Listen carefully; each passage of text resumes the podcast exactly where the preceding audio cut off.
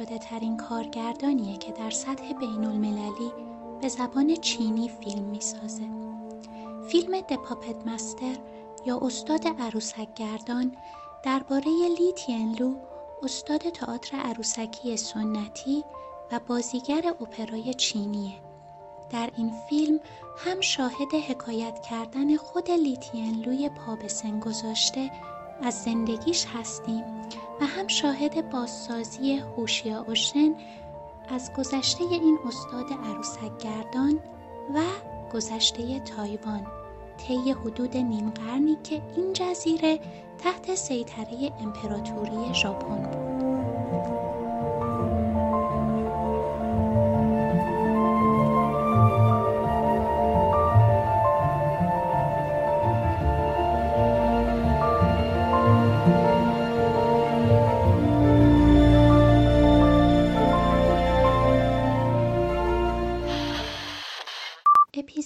سوم پادکست فوتوژنی رو میشنوین. استاد عروسک گردان به کارگردانی هوشیا اوشن موضوع صحبت اعضای فوتوژنی این فیلم انتخاب من بوده. فیلمیه که خیلی دوستش دارم. اولین بار حدود 6 سال پیش این فیلم رو دیدم و توی هفته گذشته برای دومین بار ولی در تمام این مدت هم که بین این بار اول و دوم فاصله بوده فیلمی بوده که همیشه تو ذهنم بوده. یعنی وقت و بی وقت یادش افتادم و خیلی فیلمی بوده که بعد از دیدنش اون تاثیرش روی من به جا مونده. حالا من صحبتم رو کوتاه می‌کنم. دوست دارم صحبت های اولیه شما رو درباره این فیلم بشنوم. احسان اول خودت. از این کارگردان من این شانس نداشتم که فیلم های دیگه ببینم و این اولین فیلم بود. البته یه فیلم کوتاه دیده بودم ازش که توی یک مجموعه هر کس سینمای خودش که در مورد مفهوم سینما فکر کنم ساخته بودن. اون فیلمش رو دیده بودم.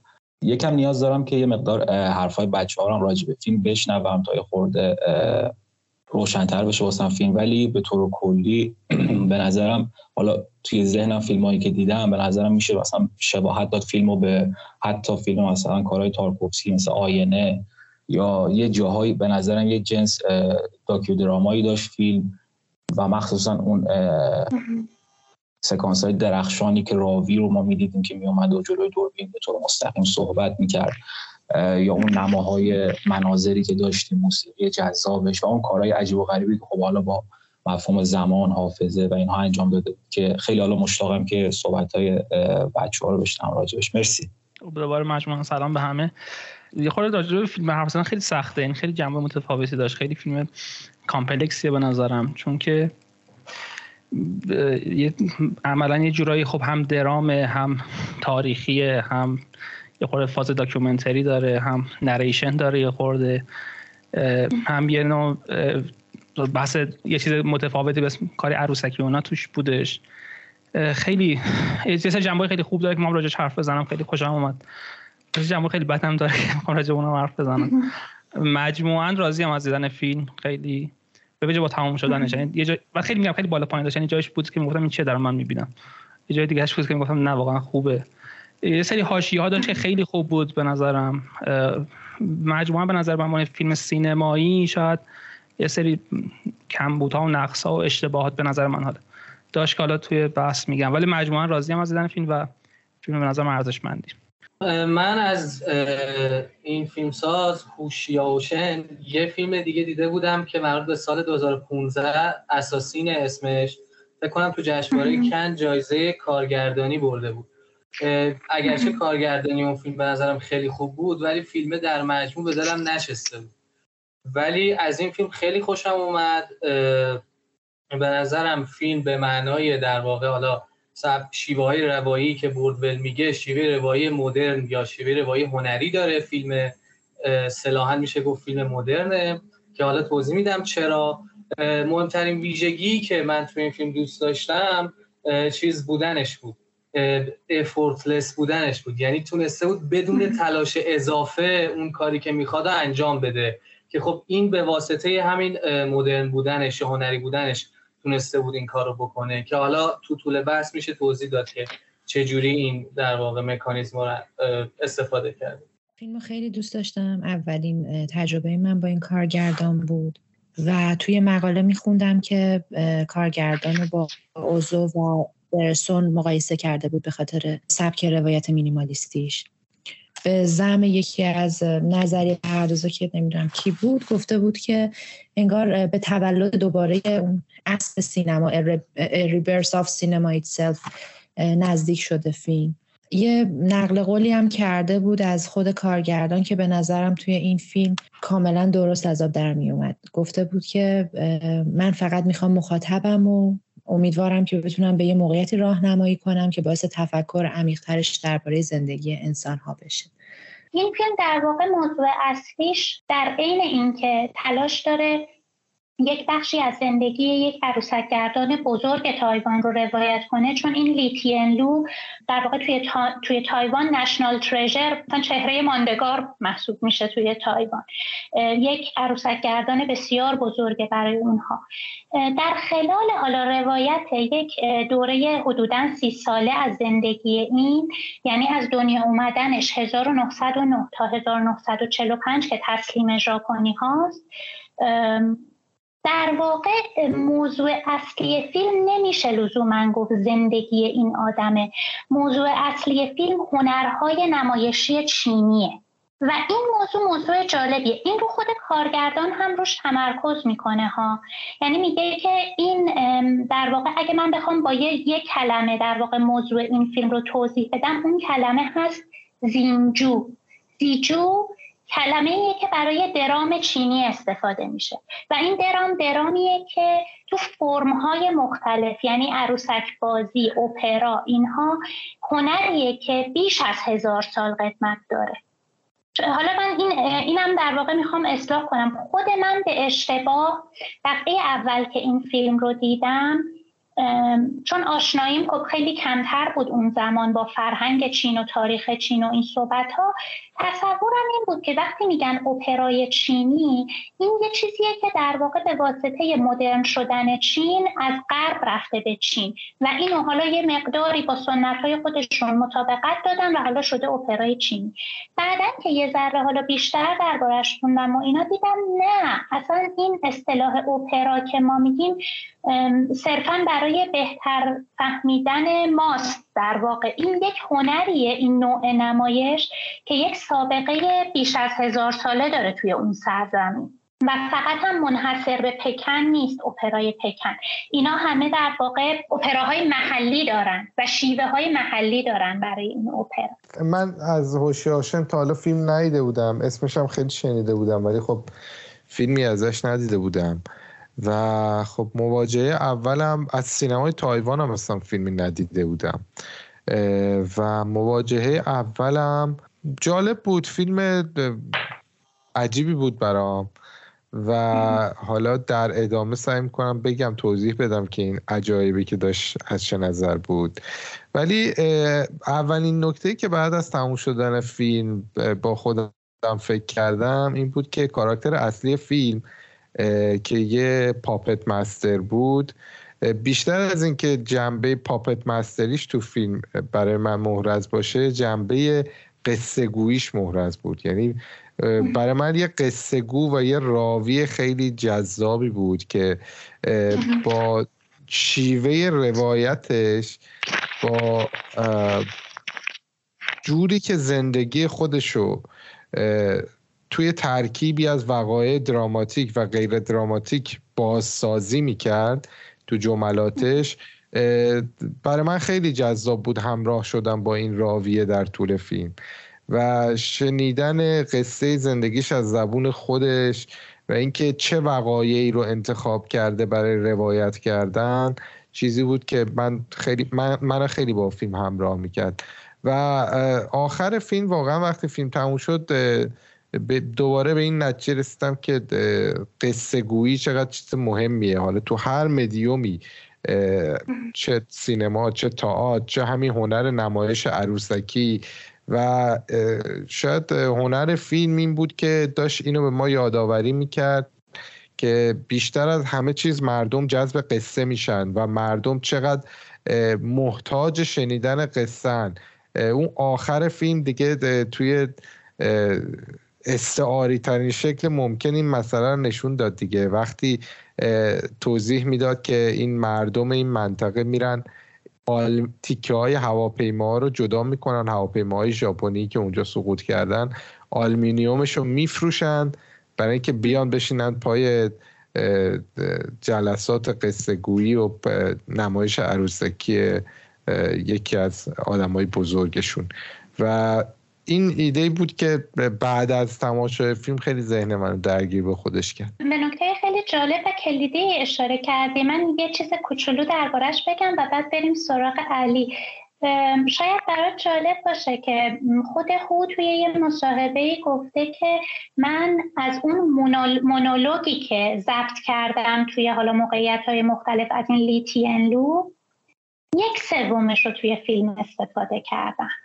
یعنی دو سومش رو استفاده نکرده. می‌خوام در واقع اینو بگم که یه بخش بار قصه گویی رو دوش لیتی توی این فیلم ولی بخش دیگرش انتخابای کارگردانه. و این خب باز قضیه رو پیچیده تر و جالب تر می‌کنه. حالا راجبش می‌تونیم بیشتر صحبت کنیم. من واقعا به اثر سینمایی فقط به مستقلا خودش نگاه می‌کنم. یعنی که الان مثلا کارگردان داره راجب این فیلم چی میگه؟ این راجب کی بوده؟ یعنی فرض می‌کنم که آقا من با اثر رو هم که خودش بعد من حرف بزنه و اساسا دلیل نداره که من برم بخونم بهتره برم تفسیرها چیه تحلیل ها چیه ولی اینکه نیاز باشه رو نمی‌بینم. یعنی فر... یعنی تو جلسه که همیشه همیشه هیچ چیز رو نمی‌خونم و بعدش ممکنه برم بخونم. همیشه اینجوری هم. واسه فیلمایی که خودم می‌بینم و بعضا می‌نویسم اینجوری هم که خودم اول می‌نویسم بعد میام بقیه که چی بقیه چی نوشتم. حالا خلاصه بخوام از این دید اگه نگاه بکنیم اگه من اصلا ندونم که اصلا این یک فیلم بیوگرافی مثلا مثلا قراره باشه و انگار فیلم می‌بینم و هیچی نمی‌دونم. حالا من می‌دونستم آره شما گفته بودین بحث به قول شما کسی که حالا آدم معروفی بوده توی این هنر مثلا تایوان. ولی اگه من ندونم هیچی و برم با این فیلم مواجه بشم در مقایسه بقیه بیوگرافی که دیدم مثلا تمام فیلم بیوگرافی که دیدم اصلا شاید نشه جزو اون طبقه بندیش کرد. یعنی نمی‌تونم بگم ضعیف تره حالا شاید ضعیف تر خوب یعنی اصلا مقایسه نمیشه. کرد نبگم از لحاظ خوبی یا بدی. میگم مثلا یه چیز دیگه است هستن یعنی نمیشه گفت بهش گفت خیلی بیوگرافی. یعنی مثلا فیلم بیوگرافی می‌بینیم واسه آدم مهم می‌سازن. خیلی دیگه ساخت دیدیم دیگه. شاید هر 10 تا فیلم بیوگرافی دیده باشیم. ولی اصلا شبیه اونا نیستش و خب این به نظرم خوبم نیست. یعنی مثلا من تا اگر نمید با فرضی که نمی‌دونستم تا نیم ساعت اصلا اصلا قضیه چیه؟ این صدای کیه رو فیلم داره حرف می‌زنه؟ یعنی شما چیز شروع میشه مثلا یه سری آدمن دارن هم حرف می‌زنن. اولا که تمام نماها یا مدیوم یا لانگه یعنی شما به نظرم خیلی عجیب واسه من خیلی عجیبه که آدم داره فیلم بیوگرافی می‌سازه راجع به رو محوریت یک نفر خاص و بعد یک لوز از این نشون نمیده. اینو من حتما میشه راجعش حرف بزنیم ببین حالا شما خیلی بهتر این چیزا رو می‌دونی و سعید و اینا. این چه جوریه چرا چه جوری میشه فیلم بیوگرافی ساخت و از اون فرد یک لوز ندی؟ من تا نیم سال گیر بودم که الان این صدای کیه؟ صدای پیرمرد است که من توی صحنه می‌بینم. بعدا می‌فهمم که نه این همون بچه است که دارم میبرنش داره حرف می‌زنه. نمی‌دونم میگم من, تا نیم ساعت اول اصلا گیج بودم که خب این چیه این کیه؟ بعد آدما رو درستابی نمی‌بینی. همه مثلا از دورن. همه یه سری صداها داره میاد معلومه کی داره حرف می‌زنه بعضا. یعنی می‌دونی همه دوربین هاش حالا این آی لول بودن تا حدودی حالا medium shot و اینا یه جایی خب جواب میده. شما وقتی بدون قضیه چیه ولی اصلا وقتی نمی‌دونی قضیه چیه و فضا رو نساختی این است ایراد به نظرم یه, یه چیز مثلا من عجیبش بوده. نمی‌تونم مثلا بگم ایراد. چیز عجیب بود که فیلم بیوگرافی مثلا بسازی یک close از اون شخص اصلا نشون ندی. یعنی چه بچه بودنش چه بزرگ شد. این اصلا تا جایی نمیفهم مثلا کدومه. و بعد اون narration مثلا شما متوجه بشی. یه بعد دیگه داشتین که بعد دیگه تا حدود این بودش که هر stage ی رو که میرفتش این narration ته stage بود. یعنی مثلا شما شما چیزی می‌دیدی گیج بودی که اصلا اینجا کجا چی شد یه ها مثلا. بعد ته stage مثلا می‌گفت آره اینجا شد اینجا اینجا شد. اگر مثلا از اون اولش مثلا خب اینو گفتش که مثلا اینجوری شد بعد رفتیم اینجا بعد اونو نشون می‌داد خیلی بهتر بود. و کلا حالا الان تو گفتی من فهمیدم. من نمی‌دونستم که مثلا تو گفتی یک سوم تمام ریکورداشو مثلا به فیلم درآورده. من وقتی دیدم فیلم انگار اینجوری بودش که آقا مثلا انگار یه سری مصاحبه طرف داشته از یه آدم خیلی مشهوری بعد اومده فقط اون stage ها رو مثلا اونایی که ازش داشته رو انگار کلی اینجا missing هست چیزایی که هستش که miss شده انگار یعنی خیلی اگه فیلم بیوگرافی کسی بسازه انگار خیلی متفاوت تر از این می‌سازه. انگار خیلی جا تاکید می‌کنه خیلی جا تاکید نمی‌کنه. و مجموعا توی مثلا دو ساعت و 20 دقیقه میگم حالا خیلی فیلم جای هیجان انگیز داشت واسه من. حالا میگم کجا و واقعا لذت بردم از موسیقی مت خیلی جا از اون حالا میگم بزن اسپویلش نکنم. ولی تهش مثلا من اسم می‌کنم توی 22 ساعت و 20 دقیقه کسی می‌خواست فیلم مثلا بیوگرافیک بسازه میگم حالا شاید, شاید مثلا من قیاس مثلا اشتباهه ولی من دارم با فیلم های مثلا هالیوودی اروپایی مقایسه می‌کنم. میگم مثلا من خب شاید این قیاس تو از بین کل محل فارقه اصلا نباید این قیاس رو داشته باشیم بحثی قبلا کردیم.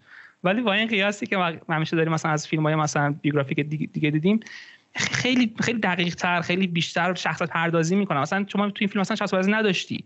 یعنی شما اصلا حتی نقش نقش اولم شاید پرستش نداره. یعنی شما ارتباط نمی‌گیری. من حقیقتش رو بگم اولین جایی که با فیلم ارتباط گرفتم واقعا دارم میگم. خیلی خوب نظر واسه این فیلم عجیبه. اولین جایی که ارتباط گرفتم چند جای دیگه اونجایی بودش که این پشت در زنش مثلا رفته بودش چه جای دیگه بعد الکی زنگ دادش مثلا گفت رام بده بعد راه نداد. مثلا مفهوم وفاداری. من تنها جایی بود به خدا تنها جایی بود که فهمیدم آها چه چیز جالبی. مثلا یه, یه چیزی فهمیدم. یه چیز یه کانسپتی رو واسه من تشریح کرد. یعنی یه میزانسنی چیده یه بازیگر. یک مفهومی رو با یک بازی واسه من فهمون که آقا این آدم می‌خواد بگه وفاداره و زنش بعد اومد و مثلا خیلی راضی بود و اینا. و اونجا جز معدود جاهایی بود که من ارتباط گرفتم با این آدم فهمیدم آ این وفاداره. ولی تو بقیه فیلم مثلا تو نمی‌دونی بف... این چه جور آدمیه نه حرف می‌زنه. یعنی فقط یه سری دیالوگایی از بقیه داره میاد پدر بزرگم و خیلی هم شلوغه. دلیل مثلا داره این همه آدم پدر بزرگ مادر بعد مثلا کی بکیان مادر کدوم بود؟ پدر کدوم بود؟ نمیم. دایی و عموه عمه بعد اون سری آدم دیگه. می‌دونی؟ تو این نوع فیلم میگم میگم شاید نگاه من اشتباه باشه. مثلا میگم مترو معیار من چون یه جای دیگه دیگه است. خیلی نتونستم ارتباط بگیرم با این چیزا. می‌خوام بگم که حرفی که می‌زنی کاملا درسته. یعنی مترو معیاری که اگه مترو معیار تو بخوای فیلم های آمریکا و اروپا قرار بدی اصلا به این فیلم نزدیکم نمی‌تونی حتی بشی. خب؟ یعنی برای مواجهه با چنین فیلمایی مترو معیارمون رو باید بذاریم کنار. اون مترو معیاری اگه داشته باشیم. مگه اینکه مثلا فیلم های شرق آسیا زیاد دیده باشیم یه ذره دستمون اومده باشه اون فضا فضای فرهنگی چجوریه مثلا برای من کاملا قابل درکه که این فیلم کلوزاپ چرا نداره. چون اینو تو گذشته چین هم می‌بینم توی نقاشیاشون می‌بینم توی مثلا کارای مثلا نمایشیشون حتی قبل سینما این موضوع مشهوده. رابطه انسان با طبیعت مثلا توی نقاشیاشون مشهوده که حتی توی این فیلم ما توی نماهای در واقع لندسکیپ که منظره بود و آدما توش خیلی کوچولو کوچولو بودن این تاثیر نقاشی چینی رو حتی می‌شد دید. و این که همونطور که گفتم اصلا این فیلم فیلم بیوگرافی لزوما نیست. اصلا نمیشه توش طبقه بند توی اون هیته طبقه بندیش کرد خودت هم چند بار گفتی. گفتی که اصلا تو هیته فیلم بیوگرافی نمیشه بردش. گفتی نمیشه بردش ولی سعی کردی با خطکش های فیلم بیوگرافی بسنجیش. می‌تونی برای همین با اون نمیشه سنجیدش. این فیلم فیلم بیوگرافی نیست. این فیلم بیش از اینکه درست راجع به این شخصیت لیتین لو به عنوان یک شخصیت خردمند ارزشمند هست. ولی بیش از اون راجع به وضعیت تایوان و حتی نه فقط راجع به وضعیت تایوان راجع به فرهنگ چینیه. برای همین حالا یه مقدار در واقع برای حتی برای خود من هم میگم دفعه اول که دیدم مواجهه باهاش مواجهه پیچیده بود. یعنی ببینید من الان اینجا یادداشت کردم این دفعه. اولین جایی که ما این لیتین لوی در واقع بزرگسال رو یعنی شخصیت واقعیش رو که یه پیرمرد به نظر 60 ساله مثلا. می‌بینیم دقیقه پنجاه فیلمه. 49 دقیقه و 49 ثانیه. یعنی قبل از اون فقط voice over ه و تشخیص این که این voice over از کجاست سخته. ولی این که سخته ایراد یا بدی نیست. این که سخته در واقع به چالش کشیدن مخاطبه.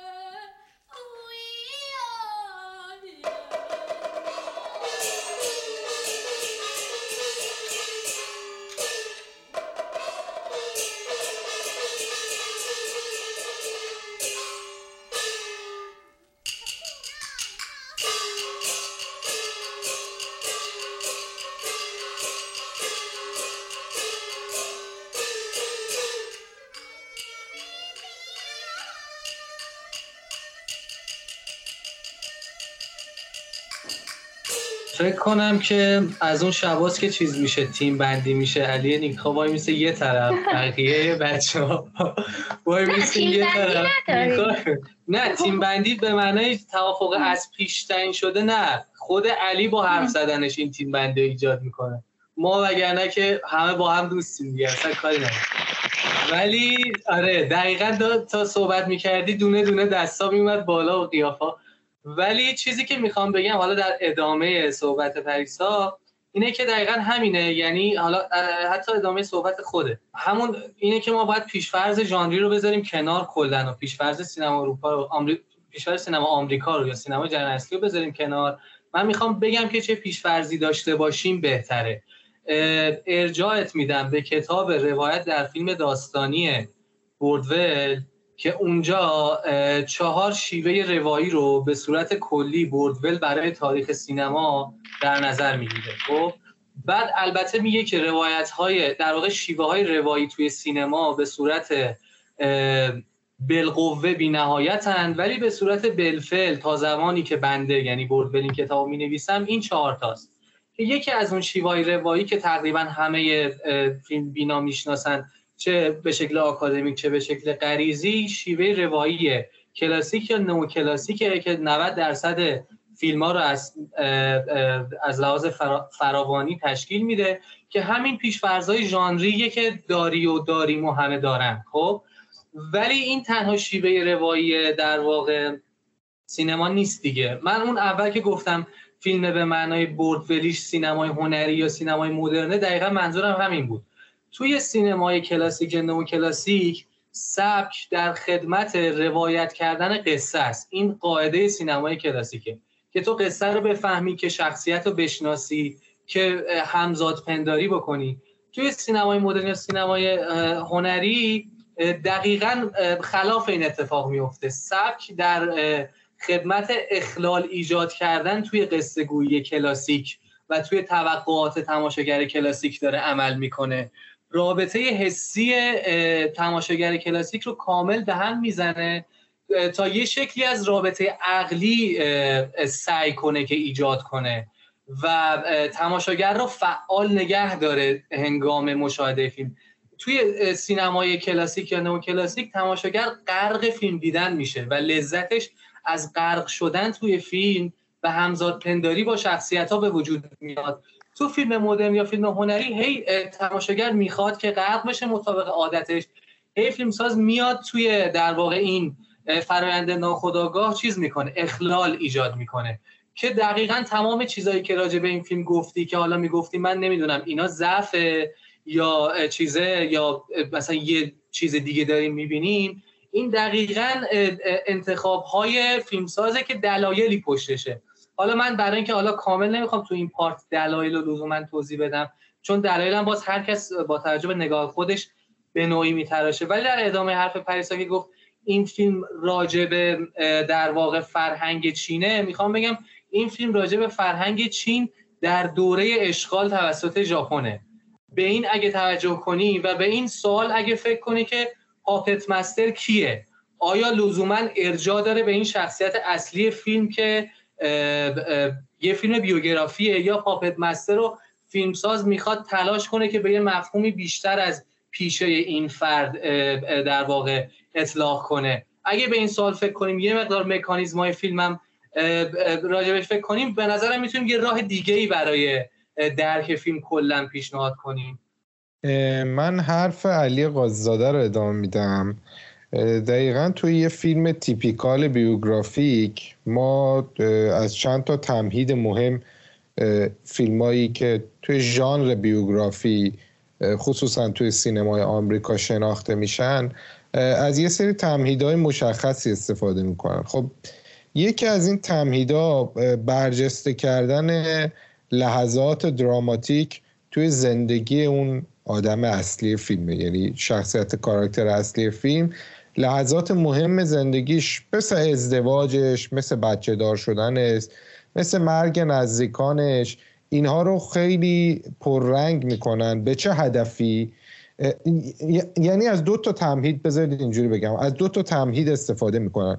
یکی پررنگ کردن وقایع دراماتیک توی زندگی اون آدم که ما داریم بیوگرافیشو بیوگرافیشو می‌بینیم.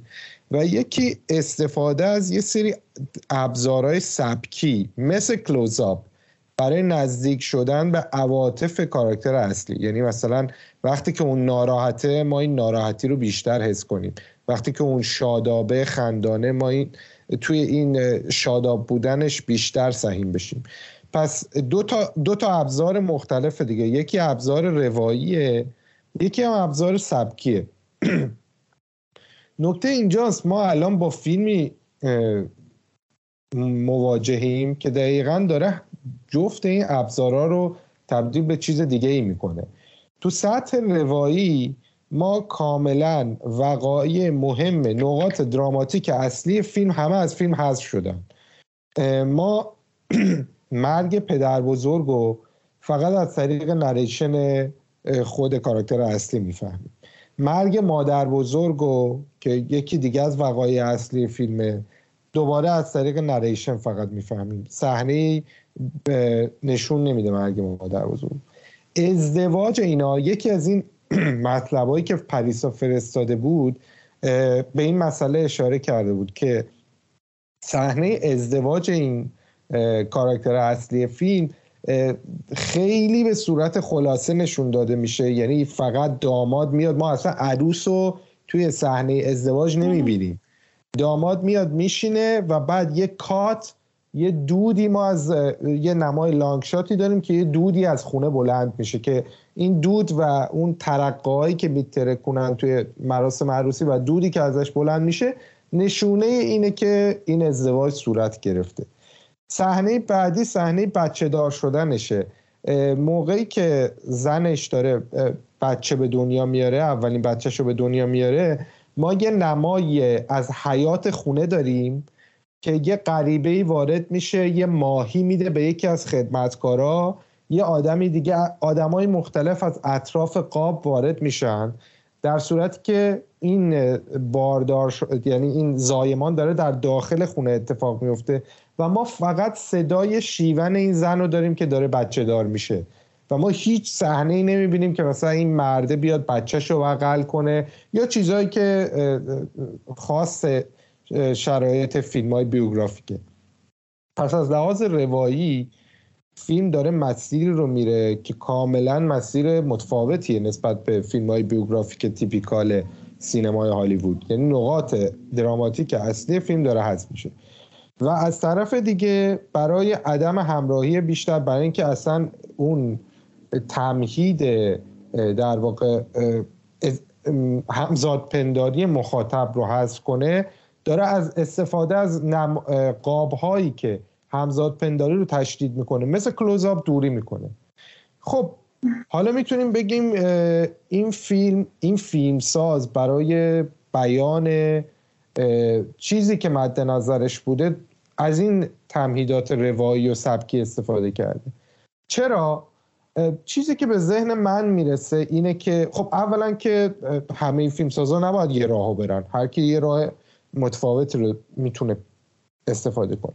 اما چیزی که من می‌فهمم اینه که سینمای کلاسیک آمریکا و حالا در ادامه سینمای روز هالیوود که دنبال یه سری فیلم های بیوگرافیک میرن وقتی از این تمهیدا استفاده می‌کنن برای نزدیک کردن تماشاگر با اون کاراکتر اصلی که ما بیوگرافیشو می‌بینیم خیلی سعی می‌کنن که اون حسای عاطفی کاراکتر اصلی رو جهانی سازی کنن.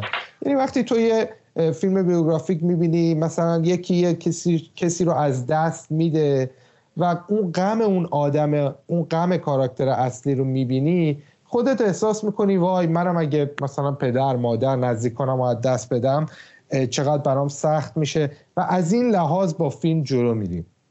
علی قاضی زاده به نکته مهمی اشاره کرد. توی سینمای مدرن فیلمسازا همواره دارن تلاش می‌کنن با اینکه ما ارتباط عقلانی تری با فیلم ها برقرار کنیم. و به نظر من فیلمی مثل این فیلم و یا روایت های بیوگرافیک مدرنی مثل این فیلم اتفاقا می‌خوان بگن ما وقتی داریم یه فیلم بیوگرافی نگاه می‌کنیم یکم عقبتر نگاه کنیم یکم نمامون لانگ تر باشه. بیایم تاثیرات سیاسی اجتماعی جامعه رو پررنگتر ببینیم. توی حوادثی که به اون آدم در واقع میگذره. یعنی سینمای هالیوود و ژانر بیوگرافی توی سینمای هالیوود با تنگ کردن این بازه با کوچیکتر کردن این قلم روه داره عملا به اون شرایط سیاسی اجتماعی داره پرهیز می‌کنه از اینکه به اون شرایط اجتماعی و سیاسی واکنش قوی نشون بده.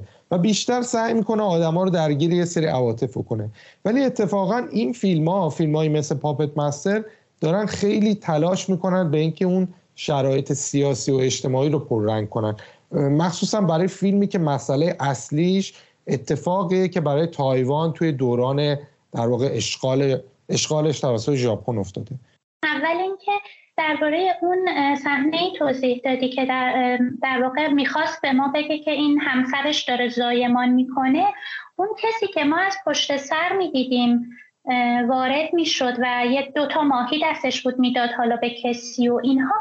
من به عنوان یکی از حالا مخاطبان این فیلم احساسم این بود که این خود لیتین لوه یعنی این خودش مثلا بیرون خونه بوده حالا اون کار عروسک گردانیشو کرده یه خریدی هم کرده اومده خونه و می‌بینه که مثلا دیگه وقت زایمان زنش شده و این صحبت ها. یعنی می‌خوام بگم اون شخصیت برای بعضی مخاطبا شاید یه غریبه باشه ولی مثلا برای من خود شخصیت اصلی بود به برداشت من و نکته دیگه این که گفتی که خب خیلی از فیلم های اروپایی و آمریکایی در اون در واقع استفاده از اون روایت فرم کلاسیک خودشون میان از کلوزاپ استفاده می‌کنن برای نزدیک شدن به عواطف اون کاراکتر. من دلم می‌خواد یه, صحنه رو توی این فیلم یادآوری کنم که در عین اینکه خب تو این فیلم ما کلوزاپی نداشتیم و تو اون صحنه هم کلوزاپی نداشتیم خیلی منو تحت تاثیر قرار داد و اتفاقا به شدت منو به عواطف اون کاراکتر نزدیک کرد. اون صحنه صحنه ای بود که پدر بزرگ می‌خواست از اون نوه دخترش خداحافظی کنه. و گفتش که بچه رو بیارن پیشش. دختر بچه رو جلو خودش نگه داشت. بهش گفتش که مامانت می‌خواد تو رو ببره. چهره پدر بزرگ یادت میمونه؟ چهره پدر بزرگ برای ما یعنی کلوزاپ. می‌دونید؟ و اینکه اون بچه توی اون صحنه ما می‌بینیم که داره چهره پدر بزرگ رو ما می‌دونیم داره کلوزاپ می‌بینه ولی ما نمی‌بینیم. و اون موقع بود که اصلا به شدت من غم و درد این پیرمرد رو یعنی احساس می‌کنم به عنوان یه مخاطب درک کردم که دلش نمی‌خواد از نوش جدا شه ولی چاره ای نداره.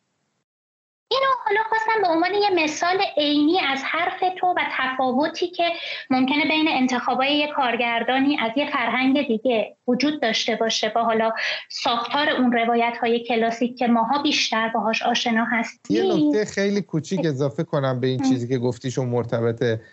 این یه هنره به نظر من. توی فیلم Bringing Up Baby هاوارد هاکس که چند هفته پیش تو اون جلسه معرفی فیلم و کتاب راجبش حرف زدم باگدانویش توی کامنتری اون فیلم به این نکته اشاره می‌کنه که شما یه فیلمی دارید می‌بینید با بازی کری گرانت و کاترین هپبورن و تا دقیقه چهل فیلم شما یه دونه کلوزاپ از اینا نمی‌بینید. یعنی کارگردان انتخاب آسونتر رو انجام نمیده برای نزدیکی شما با عواطف کاراکترها. خب انتخاب آسونتر اینه که دقیقه ده 15 برای اینکه می‌خوای این عشقی که تازه داره تشکیل میشه نشون بدی یک کلوزا بعد دوتاشون نشون بدیم و اون عواطف رو تو چهره هاشون در واقع بازنمایی کنی. ولی از این امتناع می‌کنه. می‌خواستم بگم که این یه هنره به نظر من. خیلی توضیح خوبی بود و به قول تو انتخاب سختتریه ولی باز می‌خوام تاکید کنم. شاید برای هو انتخاب سختتری نیست. یعنی به دیدگاه و فرهنگ خودش ممکنه حتی نزدیکتر هم باشه. البته این صرفا حدس من. خیلی فیلماش به عواطف انسانی و زندگی و اینا خیلی نزدیکه دیگه. یعنی مثلا جریانی از این رود زندگی رو نشون میده. فیلم مخصوصا تو فیلم این فیلمش من خیلی یاد فیلم to Live A Time to Dieش انداخت. زمانی برای زیستن زمانی برای مردن. و خیلی با اسم فیلم اون نحوه انگار اون پرداخت به داستانش خیلی با اسمش برای من شبیه هم بود دیگه. یعنی این کرکتری که خیلی تو دست تقدیر بود زندگیش خودش هم یک جای اواخر فیلم تو دیالوگ گفت که نمی‌دونم ما تسلیمیم در برابر سرنوشت این مایه ها. این همون عروسک هایی که مثلا داشت تکون می‌داد انگار حالا یک سری قدرت های بزرگتر چه سیاسی بودن مثل ژاپن و چین و اینا که چه می‌دونم کلا اون نیروهای تو زندگیش داشت هدایتش کرد خیلی برام جالب بود دیگه. مخصوصا خیلی متفاوت بود تیکایی که پیرمرده خودش میومد یک کم راوی می‌شد. و بعد یهو صداش فید می‌شد توی اون جریان فیلم. یعنی مثلا تا یک جایی رو میومد می‌گفت که آقا این بخش از زندگیم اینطوری بود. بعد می‌رفت اون بخش رو نشون می‌داد کم کم صدای گم می‌شد توی اون حالا تصاویر و صدایی که حالا فلش بک می‌زد انگار اون صحبت خودش. این تیکاش خیلی برام جالب بود و کلا لذت بردم. بحث کلازاب نداشتن فیلم شد. هم بر ادامه حرفایی که امید زد راجب حالا یعنی کامل کننده اون سوالی که من پرسیدم پاپت مستر کیه تو این فیلم؟ به نظرم فیلمساز نظر داشته به مفهوم کنایی پاپت مستر بودن و اینا. همونطور که دیدیم شخصیت اصلی فیلم که پاپت مستره خودش خیلی بازیچه تقدیره و خودش انگار خیلی اختیار خاصی نداره تو زندگیش اونطوری که تعریف می‌کنه. انگار مثلا میگه بار خود رفتیم اینجا بعد رفتیم با این گروه همکاری کردیم بعد جنگ شد مجبور شدیم این کارو کنیم و اینا.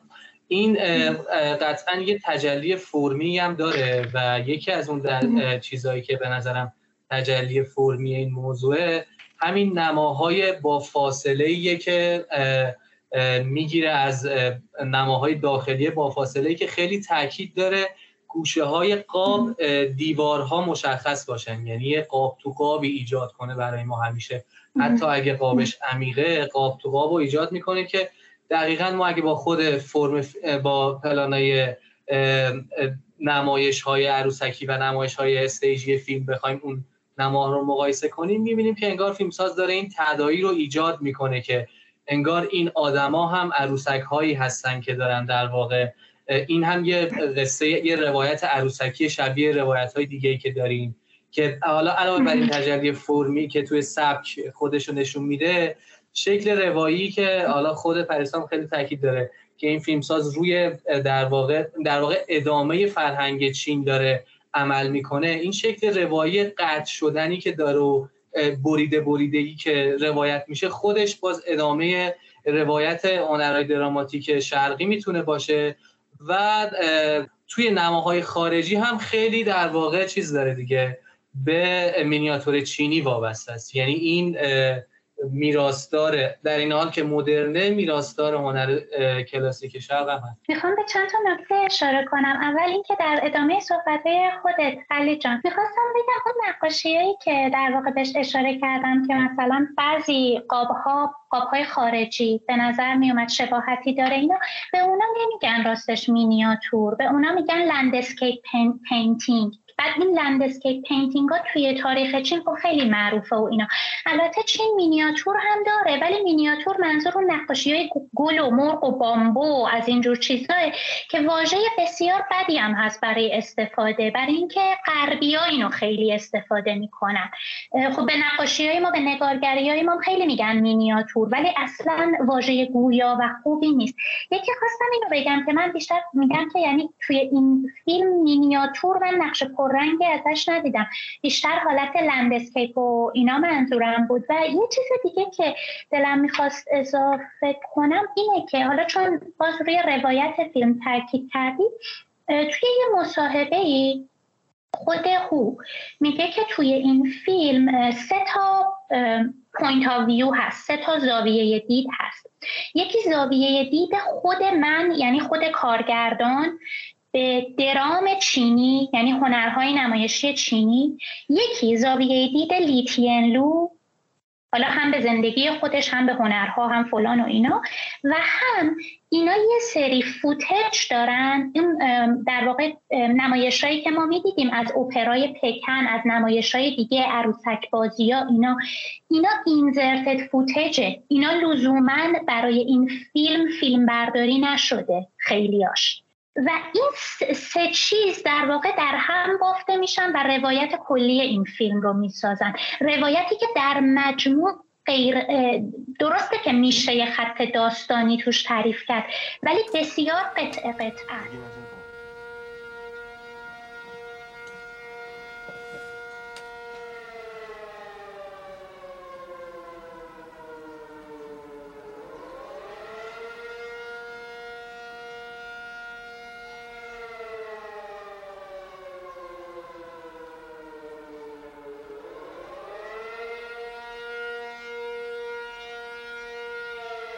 Ho said that his primary motivation for making the Puppet Master was to express Chinese philosophy and general way of thinking through the main character, Li, who, according to Ho, preserves the values of traditional drama within himself, a traditional system which is derived from a combination of Confucian, Taoist, and Buddhist values, aka the three pillars of Chinese thinking.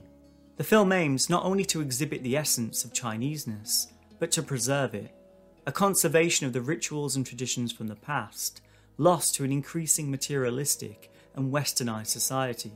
Yvonne Ng writes Through portraying the art, life, and relationships of the puppet master Li Tianlu, the film also evokes the interdependence between art, life, and the dreamlike quality shared by both. خیلی حس کنم چی خیلی خوش آمد از این فیلم یکی همین نریشنه بود به نظرم من جوان کاش کل این دو ساعت و 20 دقیقه نریشن می‌کرد. یعنی اونقدر این پیرمرد با حس می‌گفت یعنی وقتی داشت حرف می‌زد تو قشنگ اون حرفه قشنگ مینشست با اون حسش. یعنی خیلی با اون با اینکه یه نشست داشت حرف می‌زد ولی اونقدر باز اون چیزی که می‌گفت انگار واقعا داشت بازی می‌کرد. خیلی خیلی خوب بود. یعنی هر جا که نشونش می‌داد داشت حرف می‌زد اصلا انگار داشت قصه گویی می‌کرد داشت لذت می‌برد. یکی از چیزایی که بودش که خود نمایش عروسکی ها بود که این یه بود خیلی فوق العاده بود. اون همون نمایش عروسکی که اون تا سرباز بودن مثلا سرباز دیگه آمریکایی اومدن اینا خیلی قشنگ بود. یعنی من چیزی بود که مثلا الانم ببینم توی مثلا سال 2022 میگم چقدر جالب چقدر مثلا زیبا چقدر چشم نواز چقدر هیجان انگیز. چه برسه مثلا دیگه تو اون سال خیلی قشنگ کنیم. اصلا واقعا رفت بالای مثلا درخت اون چیزا رو خیلی یعنی مثلا واسه عروسک واسه من خیلی هیجان انگیز بود که چه کار جالبی بود. یکی هم یه بحث دیگه که خیلی ازش لذت بردم اینه که دقیقا حالا این جاش موافق حرفای شماست. من از فیلم خیلی خوشم میاد که دقیقا یه چیزی رو نشون نمیدن بعد سایه و تاثیراتش رو نشون میدن دقیقا تو فیلم هست. فیلمایی که خیلی واضح سیاسی هم واقعا حال آدمو به هم می‌زنن مثلا حالا نه حال آدم به هم می‌زنن ولی خب عموما لذت بخش نیستن. خیلی مانیفستی خیلی بدیهی ولی اینجا اصلا تو خیلی نب... میشنیدی بحث سیاسی بودش تو فیلم ولی اصلا اینقدر بولد نبود و همه این اتفاقات یعنی کل زندگی اینا رو تحت تاثیر مسئله بود. یعنی رفت آدم این رفت اینجا رفت اونجا زنش اینجا بودن بعد رفت اون توی استخدام شد توی اون جایی که مال اون سراب چیزا بود مال اون تبلیغات بودش. همش تحت تاثیر اتفاقات جنگ بود. ولی تو اصلا نه جنگ می‌دیدی نه مثلا هیچی نمی‌دیدی. خیلی هنرمندانه اومده بودش کاری کرده بود که تاثیرات رو ببینی کاملا ولی از خودش چیز نکنی. بخوام این مثال خیلی بی رفت بزنم که خیلی به نظرم اینجوری اومده. حالا شاید خیلی مثالش خیلی بی رفت باشه یعنی شاید نخندید به این مثاله. یه فیلم ایرانی هست مصادره. نم دیده باشین یا نه؟ از یکی از بهترین طنزهای تاریخی رو به نظرم. و کل فیلم سیاسی عملا تحت تاثیر سر اتفاقات سیاسی کار شخص تاثیر داره. عطاران هم بازی کرده. کل فیلم تحت تاثیر این اتفاقات سیاسی وحشتناکه و این آدم کلا پرت یعنی داره روش اتفاقات سیاسی میفته و زندگیش دستخوش این اتفاقات خودش اصلا سنسی نداره که مثلا مسائل سیاسی. یعنی آدم کاملا دست پاچه که تو این اتفاق داره غرق میشه و این خیلی خوب. این هم چیز دیگه خوب بود. آخرش هم فقط بگم دیگه تمام. اون صحنه آخرش چیزی بود که منو از دیدن فیلم راضی کرد. اگه اون صحنه نبودش من می‌گفتم حیف شد این فیلمو دیدم.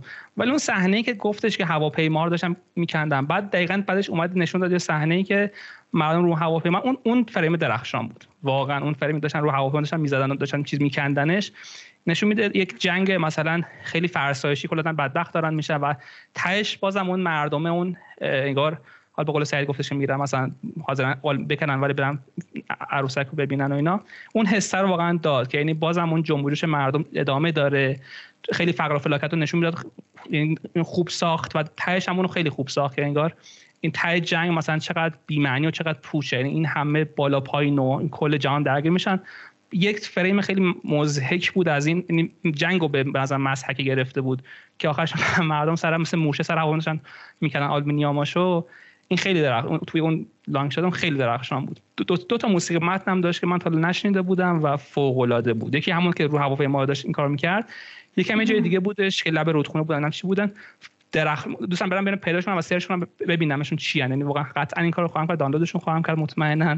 چون خیلی خوش زیب خوش اومد و فوق بود. من با صحبت های علی قایزاده خیلی موافقم. هم راجع به حالا سری صحبتایی که می‌خواستم کنم و زد. حالا راجع به تئاتر چینی.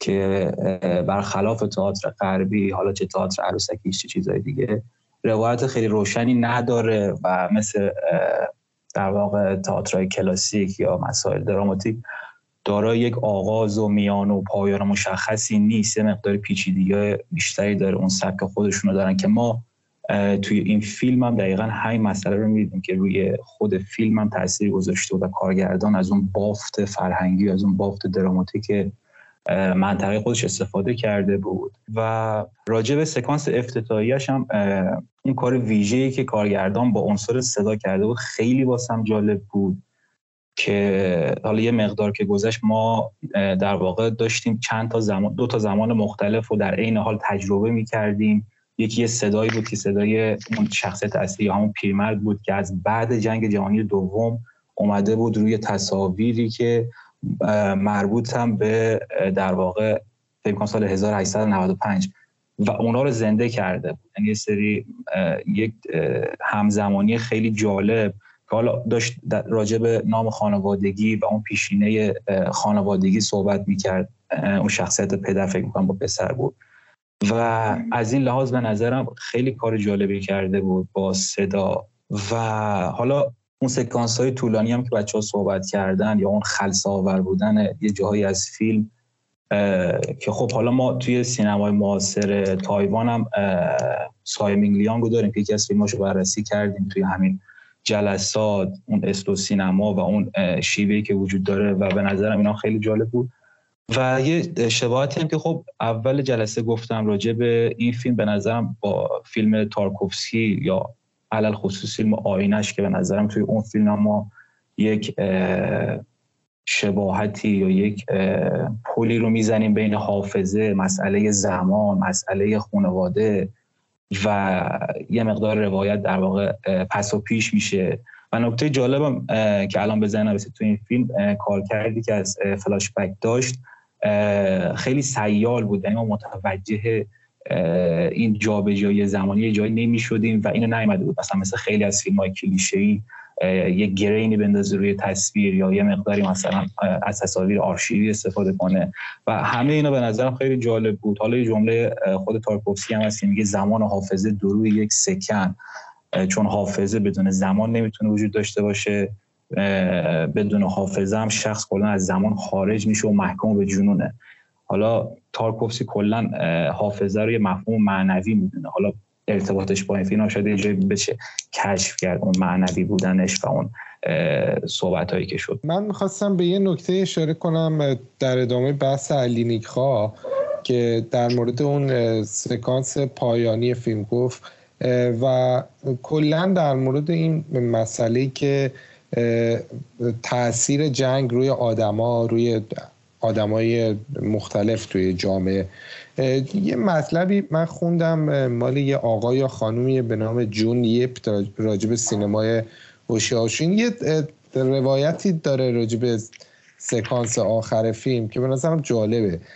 میگه وقتی تو اون سکانس پایانی ما مردم می‌بینیم که اونجوری رفتن سراغ اون هواپیمای ژاپنی دارن تیکه تیکش می‌کنن که مثلا برن بفروشن و بعد برن بشینن پای نمایش های صحنه ای در واقع میگه این یادآور اینه که برای مردم معمولی در واقع این درامایی به نام دراماتیک کردن تاریخ سیاسی چیزایی مثل جنگ خیلی بیمعنیه براشون. یعنی میگه که اونا تو منظورش اینه که نگاه هوشیاشین چه در زمانی که در واقع تایوان تحت سلطه ژاپنه و چه در زمانی که حالا تایوان دچار اون یعنی به اون آزادی با شکوه رسیده مردم معمولی مردم عادی همیشه درگیر در واقع لغتی که استفاده می‌کنه everyday task of living یعنی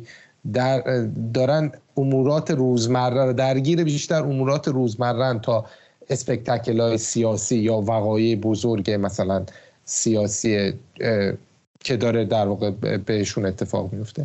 خیلی به نکته جالبی اشاره کردی سعی جان درباره اینکه یعنی من اینجور از حرفت فهمیدم که انگار اینا کمتر تلاش می‌کنن که یعنی کم در گذشته حداقل شاید کمتر تلاش می‌کردن که مثلا تجربهشون از جنگا یا مثلا اینجور وقایع رو بخوان لزوما دراماتیک کنن. خب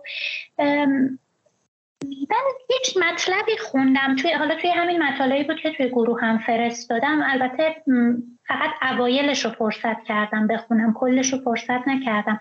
نویسنده این مطلب تاکید می‌کرد روی اینکه سینمای هو شیائو شین یک case استثنایی به لحاظ هم سینمایی بودن و هم مسائل ژئوپلیتیکه. به خاطر اینکه تایوان حالا من خودم باز قبل از اینکه این این مطلب رو بخونم من متوجه این موضوع اصلا نبودم یعنی اطلاع نداشتم اصلا. من فکر می‌کردم ژاپن در سال 1895 تو اون جنگ اول چین و ژاپن خب در نهایت برنده شده طی اون قرارداد شیمونوسکی. خب چین به عنوان قرامت جنگی تایوان رو داده به ژاپن. و خب اینا خب چه حس عجیبی داشتن که یعنی تصور من این بود که او ما رفتیم زیر سلطه استعماری یه ملت دیگه و فلان و اینا. در حالی که اصلا قضیه به این شکل نبوده. یعنی خود این قضیه اتصال تایوان به مینلند یعنی اون چین بزرگ خود این یه چیزیه که برای ساکنین تایوان یه مسئله بوده که خیلی چیز پررنگی نبوده. یعنی اتصال تایوان به چین یه background دویست ساله حدودا داشته قبل از اون زمان که خیلی هم اتصال واقعی نبوده. یعنی مثلا governor ایی که برای تایوان میفرستادن خیلی آدمای دونپایه‌ای بودن به لحاظ زیرساخت ها و مثلا اینا. اونا رو تایوان اونقدری مانور ندادن یا کار نکردن. یعنی تا مدت ها حتی تایوان یه استان جدا نبوده بلکه بخشی از استان فوجیان بوده که استان فوجیان داخل خود چینه. بعد از یه مدتی اینو حالا تبدیل افتخار بش میدن که شما خودتون استان خودتون باشید. در حالی که تایوان جزیره کوچیکی نیست که مثلا آدم چنین فکری رو بخواد راجبش بکنه یا حتی به لحاظ تعداد سرانه جمعیت مثلا به این شکل نبوده. حالا اینا رو به خاطر این گفتم که اینا لزوما احساسشون نسبت به اون استعمار ژاپن اون چیزی که ما فکر می‌کنیم نیست. یعنی به اون منفی که حداقل ما فکر می‌کنیم نیست. شاید یه مقداری منفی هست ولی نه به اون شدتی که ما تصور می‌کنیم. می‌خوام باز این یه اشاره بکنم به یه فیلم دیگه هو که فکر می‌کنم بیشترتون دیده باشید. A City of Sadness شهر اندوه که توی اون او خب میره سراغ یک مسئله سیاسی که خیلی هم bold بهش می‌پردازه. ولی با اینکه خیلی بولد بهش پرداخته میشه و اصلا هم زیرپوستی نیست و اینا, اینا ولی اون فیلم این, این زیرپوستی نبودن این موضوع اون فیلم رو فیلم بدی نمی‌کنه. و این خودش نکته جالبیه. در واقع همین که انقدر این موضوع سیاسی مثلا اشغال برای این فیلمساز و این در واقع این مردم حالا همونطور که تو میگی. موضوع خاصی نیست که تبدیل به یه حماسه بشه. و مثلا آ مثلا ما دوران اسارت داشتیم بعد آزاد شدیم و اینا. اصلا این مدلی نیست. خیلی برای من جالبه چون که فیلمساز برای گفتن مخالفتش با حالا مخالفت اندکی که داره با مفهوم همین اشغال اون به اون ویژگی که توی بحث اولم گفتم خیلی افورتلس عمل می‌کنه. خیلی بدون تلاش اضافی چیز می‌کنه. این در واقع مخالفتش رو ابراز می‌کنه و اعمال می‌کنه. می‌خوام به اون چیزی که علی نیکخواب گفت اشاره کنم. یه سکانس چیز گفتی نمایش عروسکی اون پروپاگاندا رو گفتی. بعد سکانس آخر رو گفتی که مسحکه جنگه. ولی من به نظرم اون سکانس نمایش عروسکی اتفاقا خیلی مسحکه جنگه. و بدون اینکه بخواد خیلی تلاش در واقع اضافه ای بکنه شما اگه مثلا فرض کنید یه قهرمان ملی رو به اون شکل مثلا فیلمسازه داره در واقع اون عروسک گردانه داره یه قهرمان جنگی خیلی مهم و داره مثلا برای مردم پرزانت می‌کنه.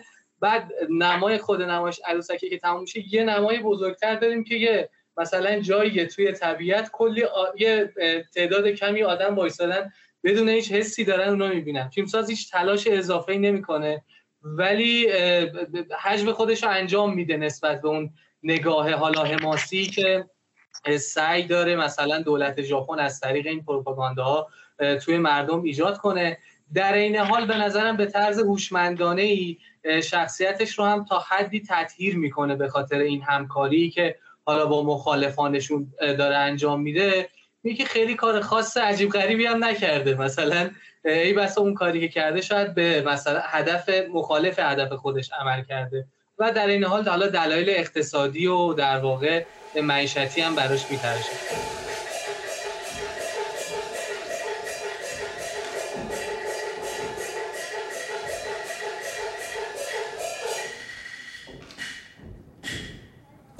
من می‌خواستم همین چیزی که علی قاضی زاده گفت یعنی در واقع اون نمایش عروسکی که ما می‌بینیم از یه سرباز تایوانی که به مثلا برای ژاپن جنگیده و در واقع اون قبول کرده که بخشی از ژاپن باشه و اون نمایش حالت پروپاگاندا داره و خیلی داره تلاش می‌کنه به اینکه نشون بده این آدم با پیوستن به ارتش ژاپن و کشته شدن زیر پرچم ژاپن به یه جور افتخاری دست یافته. می‌خواستم بگم که در واقع اون نمایش یه جورایی شرح موازی اتفاقی که برای خود کاراکتر اصلی افتاده دیگه. یعنی او با تن دادن به اینکه بیاد توی گروه در واقع ژاپنی در واقع زیر چون اشاره می‌کنه فیلم که توی اون دوره نمایش های عروسکی توی فضای باز ممنوع شده بوده.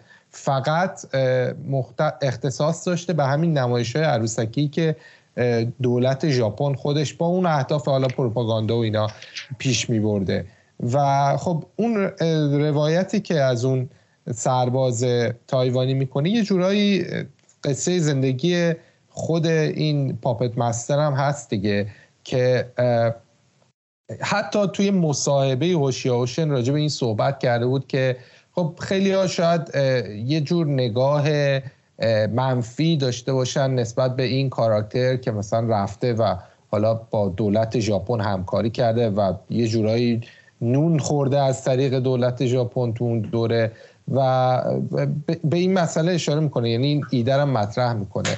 و یه نکته دیگه ای که حالا تو نمایش عروسکی بود برام خیلی جالب بود. اونم وقتی بود که در واقع حالا قبل از اینکه اون نمایش عروسکی شروع بشه مراسم خاکسپاری اون سرباز تایوانی بود. و توی اون متنی که میخوندن برای اون مراسم خاکسپاری سرباز تایوانی که یه متن حماسی نوشته بودن راجع به کاری که این آدم کرده اومده زیر پرچم ژاپن جنگیده و فلان و فلان. خیلی برای من این نکته جالب بود که توی یعنی می‌خوام کارکرد پروپاگاندا رو بگم. توی اون متنی که نوشته بودن یه, یه جمله بود خیلی برای من جالب بود. وقتی داشت شهر می‌داد که این آدم در راه ژاپن کشته شده یه توصیفی یه تشبیهی به کار بود خیلی عجیب بود. گفتش که او همچون شکوفه های گیلاس ریخت. یعنی وقتی داره یه پروپاگاندا خیلی کارکردش خیلی کارکرد عجیبیه دیگه. یعنی داره از تمام های فرهنگی فرهنگی که در واقع تایوان اومده به استعمار گرفته داره از تمام اونها استفاده می‌کنه برای اینکه این آدم تایوانی رو جزئی از جامعه ژاپن بدونه و این خیلی برای من جالب بود اون متنه.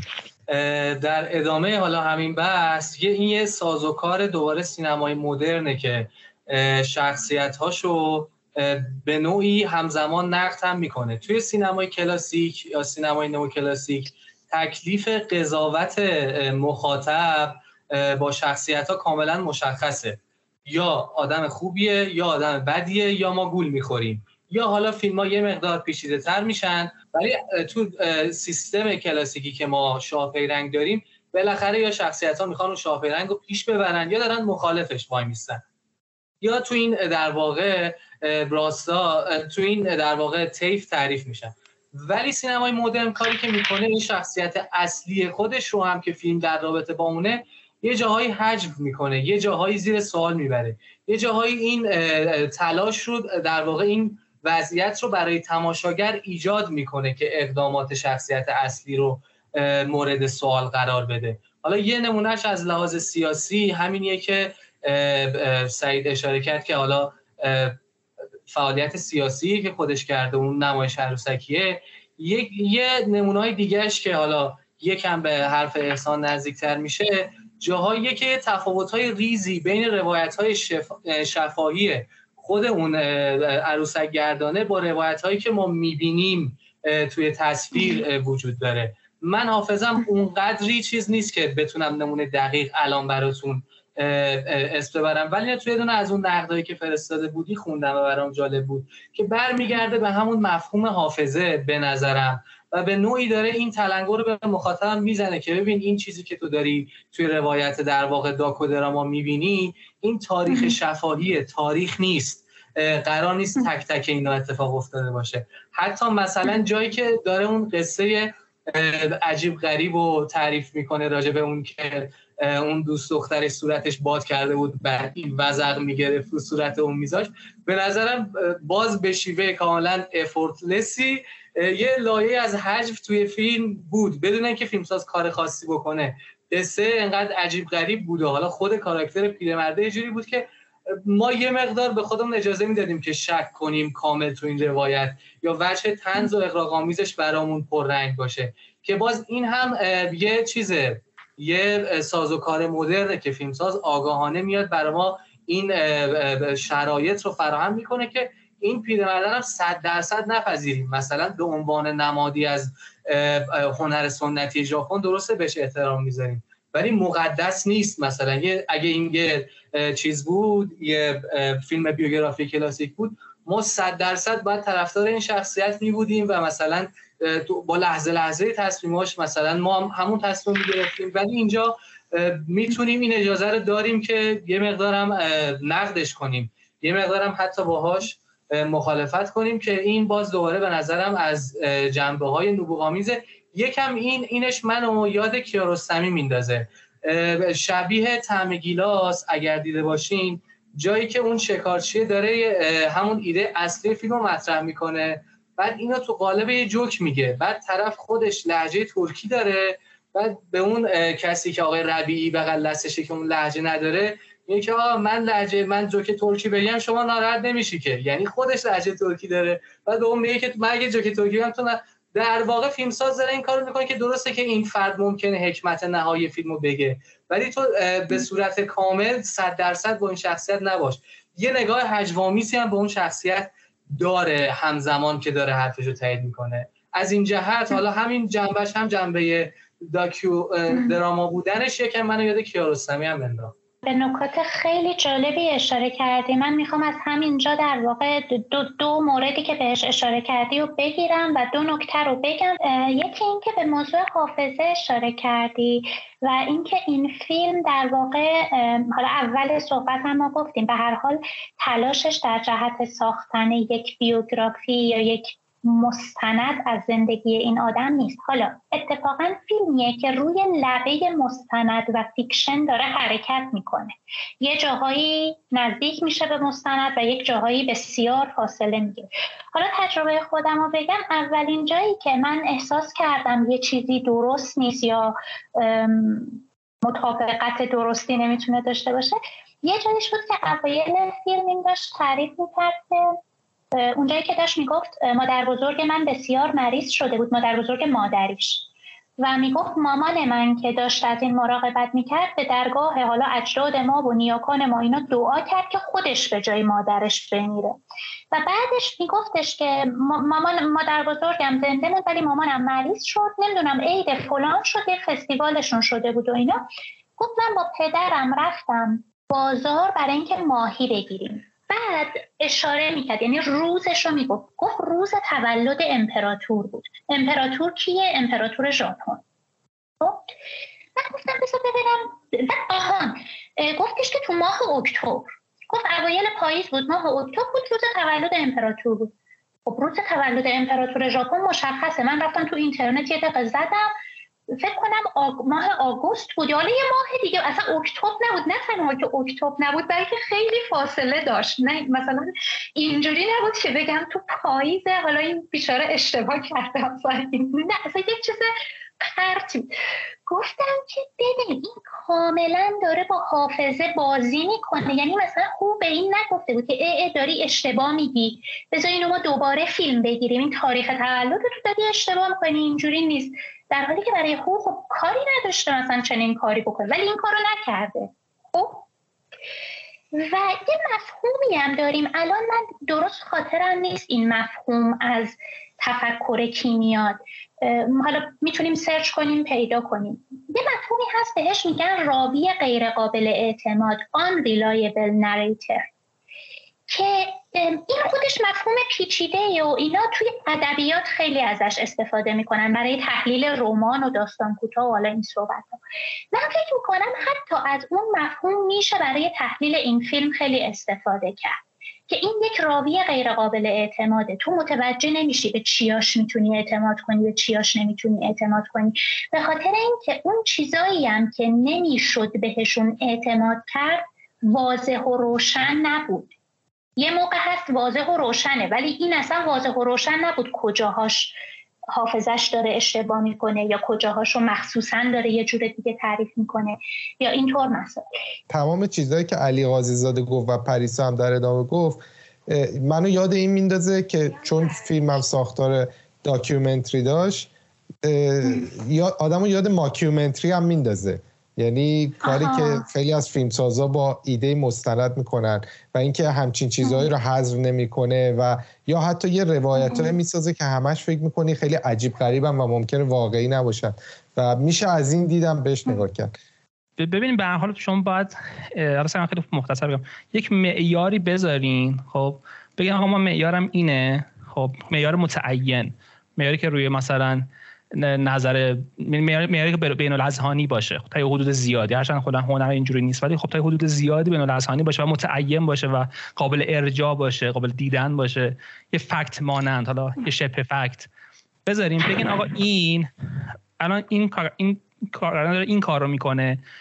دوربین اینجا گذاشته داره این حرفو می‌زنه. اینجوری پس من نسبت نشون بدین یعنی محسوساتتون رو باش احساساتتون رو به شکل محسوسات در بیارین و نشون بدین که آقا این کاری که کرده الان این معیار منو داره می‌بره بالا. خب این نگاه واپس نگرانه که مثلا هر چیزی که شد اون واقعه رو بگیم اینجوری شده و خب ببین چقدر خوب. به نظرم این یه جورایی همین هم نگاه واپس نگرانه است دیگه. نگاهیه که باعث میشه هر چیزی رو خودش دیگه اون ور پست مدرن دیگه. میشه هر چیزی رو مثلا باعث توجیه کرد. مثلا من حرفم اینه که آقا من چرا به عنوان مخاطب نباید تا نیم ساعت از فیلم گذشته بدونم که اصلا قضیه چیه؟ خب من خب این تجربه توه. علی جان توجه داری؟ این تجربه توه؟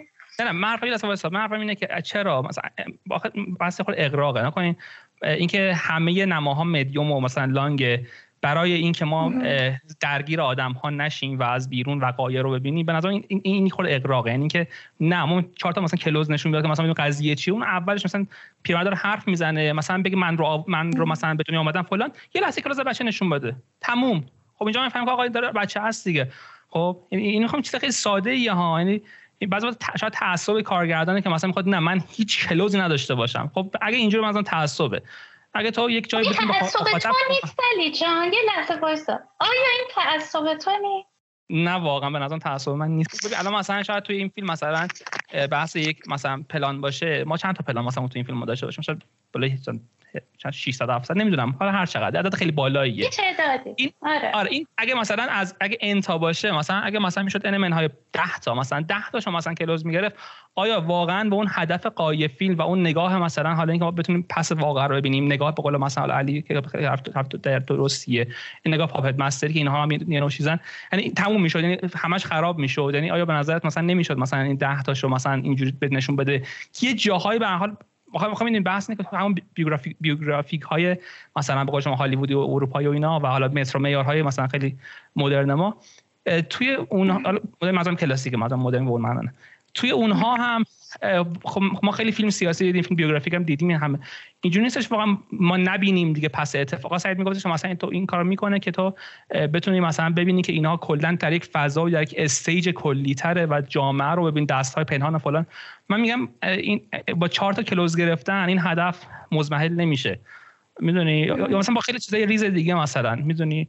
من میگم این خود اقراق‌آمیزه این که ما مثلا میگیم این همه همش مدیوم بوده و هیچ کلوزی نداشتیم صرفا به خاطر اینکه مثلا این نگاه به هم نخوره. ببین تو کاملا درست میگی. یعنی اگه بخوای از اون دید بهش نگاه کنی که مثلا کارگردان به دنبال یک مخالفت اقراقامیز با شیوه فیلمسازی غربی. اگه اینجوری اینو به عنوان پیش فرض بگیری حرف تو کاملا درست. ولی از کجا معلوم که پیش فرض این باشه؟ شاید پیش فرض این باشه که من می‌خوام یک فیلم بسازم با نگاه چینی. کلوزاپ از نگاه چینی چقدر مهمه؟ خب اومده این سوال رو برای خودش جواب داده نشسته تاریخ هنر چین رو خونده نشسته نقاشی ها رو نگاه کرده نشسته هزار تا چه دونم تئاتر و فلان و اینا دیده. به این نتیجه رسیده که کلوزاپ اینجا نقشش کمرنگه. پس منم استفاده نمی‌کنم یعنی ما نمی‌دونیم پیش فرض کدوم متاسفانه کارگردانم دعوت نکردیم که ازش بپرسیم بعضی وقتا می‌تونیم پیش خودمون رو زیر سوال ببریم. این اینو می‌خوام بگم. بعدش هم این که یه نکته دیگه که وجود داره این که تو تو نیم ساعت اول فیلم ارتباط برقرار نکردی با این فیلم و متوجه نشدی که چی به چیه مثلا چی شده فلان و اینا.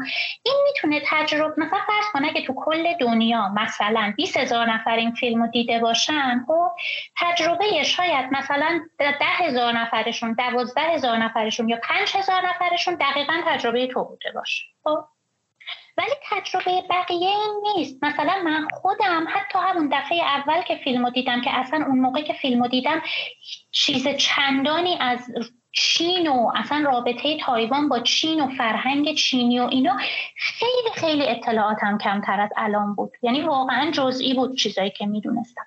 حتی همون دفعه اول من تو نیم ساعت اول موضوع برام انقدر موضوع برام بیشتر حیرت انگیز و عجیب بود این شیوه بیان.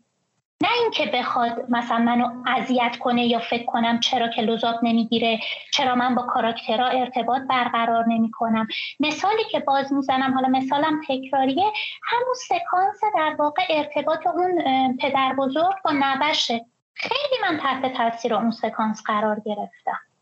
اینکه هیچ کلوزاپی هم توش نبود تو نیم ساعت اول فیلمم بود. فکر کنم تو یه رو به اول فیلمم بود.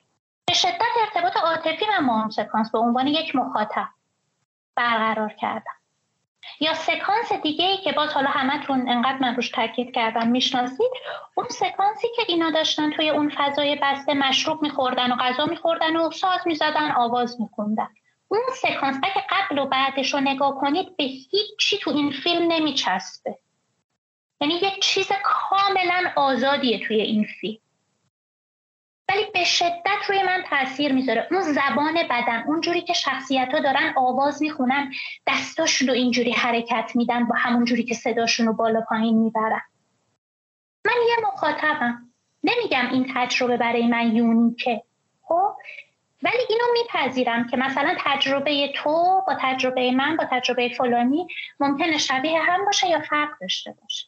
ببین می‌دونی مثل چی مثالی؟ الان خیلی بحث پیچیده است. به مثل تو میزم می‌خوای کاری انجام بدی به انجام درست اون کار فکر می‌کنه مثلا تو می‌خوای زودتر مثلا در یه مثلا شیشه مثلا چند مربع مثلا ترشی رو واز کنی. خب هم با دستشون این کار می‌کنن دیگه معمولا. یا مثلا بعضی پارچه هم میندازن روش که مثلا خب دستشون سر باشه. آره. بعضی اینکه با مثلا بگه مثلا من توی مثلا چون علاقه به دستام ندارم می‌خوام با پام این کارو بکنم. ده دقیقه بیشتر طول می‌کشه ولی خب من این کارو انجام میدم. اینجا ارزش داره؟ حالا مثلا به هنری که مثلا جالبه مثلا بدون اینکه این کار با دست باز کنه با پا باز می‌کنه. ولی اینکه توی عملا واز کردن اون شیشه ده دقیقه طرف کردی اینم باید اگه مثلا نگاه ما چه باشه؟ اگه نگاه ما بشه که آره داریم فیلم مثلا چینی می‌بینیم به قول تو فکر کرده که مثلا ما تو فرنگ چین کلوزآپ ند... معنی نداره پس بیام چیز جالب مثلا اینجوری خب؟ اگه نگاهی باشه آره یعنی کار جالب کرده. ولی اگه نگاه به سری با یه سری متریکا که مثلا حالا شاید شما چیز میگم مورد بحثه من نمیگم مثلا همیشه استفاده کرد. یعنی ابزار سینما که لوزاب هست به جاش باید استفاده کرد. حرف همین بودش. میگم شاید نگاه فرق نه حرفت کاملا درسته. به خصوص درباره شیشه مربا. ولی سینما شیشه مربا نیست. این اینو می‌خوام تاکید کنم. درباره شیشه مربا حرفت درسته. ولی سینما آخه تو هر فرهنگی که وارد میشه از خلال اون فرهنگ داره روش کار میشه. تو نمی‌تونی بگی این همون شیشه مرباییه که من تو آمریکا این وری باز می‌کنم با دست پس تو چین هم همین وری باز میشه با دست. نه اینجوری نیست. اون چین این آمریکا خب؟ تازه همین چینی هم حالا حتی مثل ایرانیش این حق انتخاب رو داره برای خودش. یعنی ایران ما کلی فیلم های چینی داریم که اصلا با معیارهای آمریکایی کاملا از اون کلوزاپ استفاده کرده از روایت کلاسیک استفاده که همه اون معیارها هم داره. اتفاقا تعداد اون فیلم ها که از چین در میاد و از تایوان و از هنگ کنگ و اینا داره در میاد تعداد اونا خیلی بیشتره. خب؟ ولی معدود فیلم های هنری داریم انتخابشون این نیست و نمی‌خوان این کارو بکنن. اینو نمی‌تونی به عنوان اطلاف وقت بهش نگاه کنی.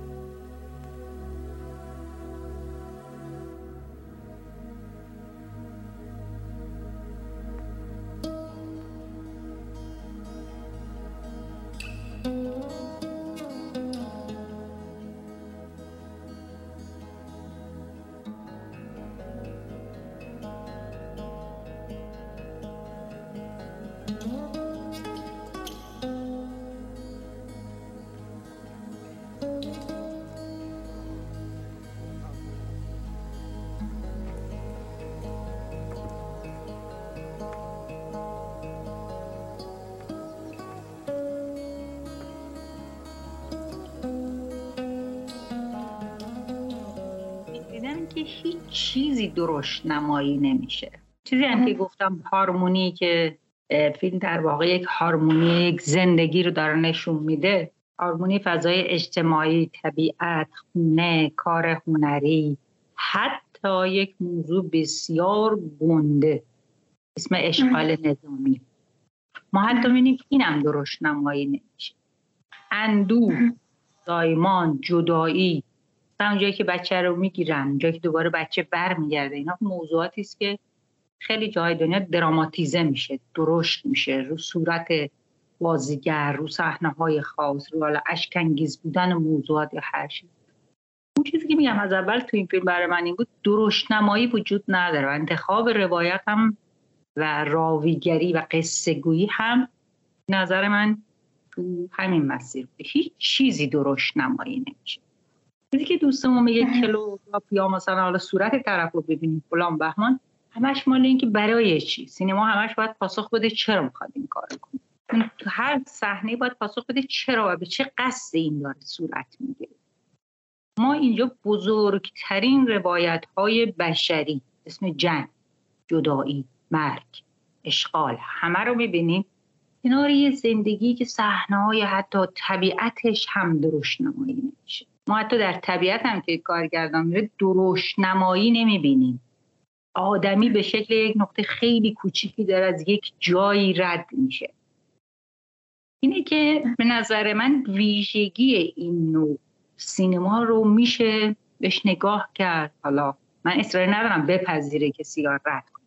میشه بهش نگاه کرد این یک نوع از سینماست. آره همینطور که میگید واقعا هیچ چیز هیچ چیز کلوزاپ نداشته. این نه فقط چهره آدما بلکه اشیا یا چیزهای دیگه. حتی صحنه های اپرا یا عروسک گردانی هم از فاصله دورتری در واقع گرفته شده بود. ما حتی کلوزاپ عروسک هم نمی‌دیدیم. خیلی فیلم خب سراسر حس اینو به من داد که مثلا من توی یک انگار دقیقا توی یک فاصله معینی از یک بوم نقاشی توی گالری مثلا توی یک نگارخونه نشستم و دارم این نقاشی رو نگاه می‌کنم. خب از یه حدی هم نمی‌تونم نزدیک تر بشم. بهم اجازه نمیدن. حالا یک تنابی گذاشتن یا هر چیزی. این کارگردانم از یه حدی بیشتر نمی‌خواست ما نزدیک بشیم. شاید از یه حدی بیشتر مثلا به قول افراجانس نمی‌خواست درشت نمایی بکنه ولی در عین حال مثل اینکه به اون تابلوی نگاه می‌کنی و تمام اون لذت رو ازش می‌گیری تمام اون عواطف و لذت رو آدم از این فیلم می‌گرفت. یعنی مثلا اون یکی از سکانس آخر فیلم خب که اینا داشتن توی یک جاده پیچ در پیچی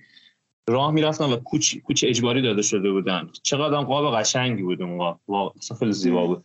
این بار رو دوششون بود و با مصائب داشتن راه می‌رفتن. دقیقا مثلا بدون واقعا اون حتی همون کلوزاپا بدون نمایی بدون خیلی پرداختن های مختلف خب بعد ما دیدیم این فکر سکانس بعدش بود که با بزرگ انگار پدر زنش از تو تابوت پا شد. تابوت خوابش برده بود. که مست بود. یعنی اون آدم اون مثلا چهره زشت جنگ و اون شرایط اقتصادی سخت و اینکه مثلا اینها مجبور به کوچ اجباری شدن باید برن جایی که متعلق به اونجا نیستن. مثلا اون رخوت ما تو اون کرکتر از همون فاصله می‌دیدیم که اینا اصلا متعلق به اون ناحیه نیستن. حالا چه از اینکه مالاریا گرفتن چه از اون مثلا بی‌حوصلگی تو چهره هاشون دیگه. یک تابوت فروشی بهشون اهدا شده بود. اینا رو آدم اصلا اون فاصله می‌دید. یعنی الزام اصلا قرار نبود خیلی نزدیکتر بشیم. شاید نزدیکتر می‌شدیم اینقدر زیبا نمی‌شد به نظرم. و میگم هم برای من حسش مثل همین بود. واقعا داشتم انگار یک بوم نقاشی رو نگاه می‌کردم دیگه. حالا از این همون فاصله ای که می‌تونم کارگردان بهم اجازه داده. اومده اشاره کرده به اینکه چه تأثیری داشته نقاشیه. چون داشتن آقای نیکا صحبت می‌کردن راجع به نقاشی یعنی راجع به این که درست نیست مثلا کلوزاپ نداریم و اینها. من مدام این متن رو کپی کردم پیدا کردم به خاطر اینکه مثلا میگه که چرا نقاشای چینی تصاویر رو انگار با یک فضای خالی خیلی زیادی در نظر می‌گرفتن فضا رو خیلی خالی میذاشتن توی نقاشی هاشون و می‌گفت که چون که ما هیچ وقت نمی‌تونیم همه چیز رو بدونیم می‌خواستم اشاره کنم به این قضیه. من دو تا نکته بگم در صحبت با علی نیکا. یکی این که معیار بین الاذهانی که میگی من کاملا حرفتو قبول دارم. ما برای اینکه بتونیم راجع به پدیده ای که جنس بین الاذهانیتش منطقی نیست مثل هنر صحبت کنیم باید یه سری معیار بین الاذهانی بیرون هنر شکل بدیم تو اون قالب با هم دیگه صحبت کنیم. علت این که من ارجاع دادم به روایت در فیلم داستانی بوردول این بود. که اون کسی که به نظرم روایت مدرن یا روایت هنری رو تبدیل کرده به یه معیار بین الاذهانی که بتونیم راجبش با هم صحبت کنیم. و حالا تلاش من این بود که بتونم توی قالب پارامترهایی که در واقع سازوکارهایی که تلاش کرده فیلمساز با عدم پیروی از شکل روایت کلاسیک تونسته بهش دست پیدا کنه یه مقدار اونا رو توضیح بدم. خب البته این بحث چیز دیگه گفتگو دیگه مقاله علمی که نیست. یعنی حالا به حافظمون تکیه می‌کنیم به نمی‌دونم شرایط بحث و اینا تکیه می‌کنیم. نکته دومی که می‌خواستم استدلال کنم علیهت علیه حرفت در واقع بر اساس استفاده از یه پیشورزی بود که خودت داشتی و به نظرم خیلی هم پیشورز درستیه. اون این بود که من فیلم خودش رو می‌بینم. نه نه دانسته های قبلی و دانش پیشینی رو توی در واقع برداشته از فیلم نمی‌خوام دخالت بدم. این این پیشفرض برا منم سعی می‌کنم همیشه این پیشفرض داشته باشم چون پیشفرض عشق سینماییه. یعنی کسی که عشق فیلم اصلا اینطوری باید فیلم ببینه. کسایی که مثلا چه می‌دونم طرف طرفدار فلسفه است فلسفه براش مهمتر از سینماست میاد فیلم و پیشفرض فلسفیش میده و حالا رشته های مختلفی. حالا توی این پیشفرض در واقع چیز بدون پیشفرض دیدن فیلم ما یه سری پیشفرض های سینمایی متفاوت هم داریم که ممکنه اطلاق بدیم به فیلم. یعنی اینکه چرا کلوزاف نداره پیشفرض سینماییه ولی مربوط به فیلم نیست. مربوط به یه مدل فیلم دیگه است. خب؟ و حالا من به نظر ما یه سری پیشفرض سینمایی می‌تونیم داشته باشیم بر اساس تعداد فیلم هایی که دیدیم. ولی اگه بخوایم پیش فرضای سینمایی متفاوت رو برای فیلم های دیگه به کار ببریم مثل اینه که پیش فرض غیر سینمایی به کار بردیم. یعنی مثل اینه که پیش فرض حالا فلسفی تاریخی مثلا مثل اینه که به این فیلم بگیم که آقا چرا این مثلا با تاریخ تایوان تابق و نل مثلا چیز نیست؟ حالا نه آقا ما می‌خوایم بگیم که آقا اصلا این فیلمساز هدفش این بوده که یه مقدار نگاه در واقع غیر دقیقی به تاریخش. حالا اینم هم و حالا راجع به مثالی که زدی راجع به در تو چیز مربا نه در محتوی شیشه چی بود قضیه اینجاست که هنر به شکل کلی از نظر من هدف بیرونی نداره که در واقع تو راه رسیدن به اون هدف ما وقتی تلف کرده باشیم.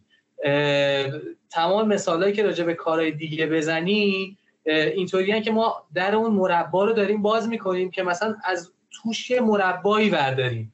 ولی اثر هنری چیز نیست. یا خوردن اون مرباست یا لذت بردن از بازی کردن با در اون مرباست هدفی بیرون از خودش اونقدری نداره که ما بخوایم بر اساس هدف بیرونی بگیم خب تو یه هدف بیرونی داشتی که بهش نرسیدی.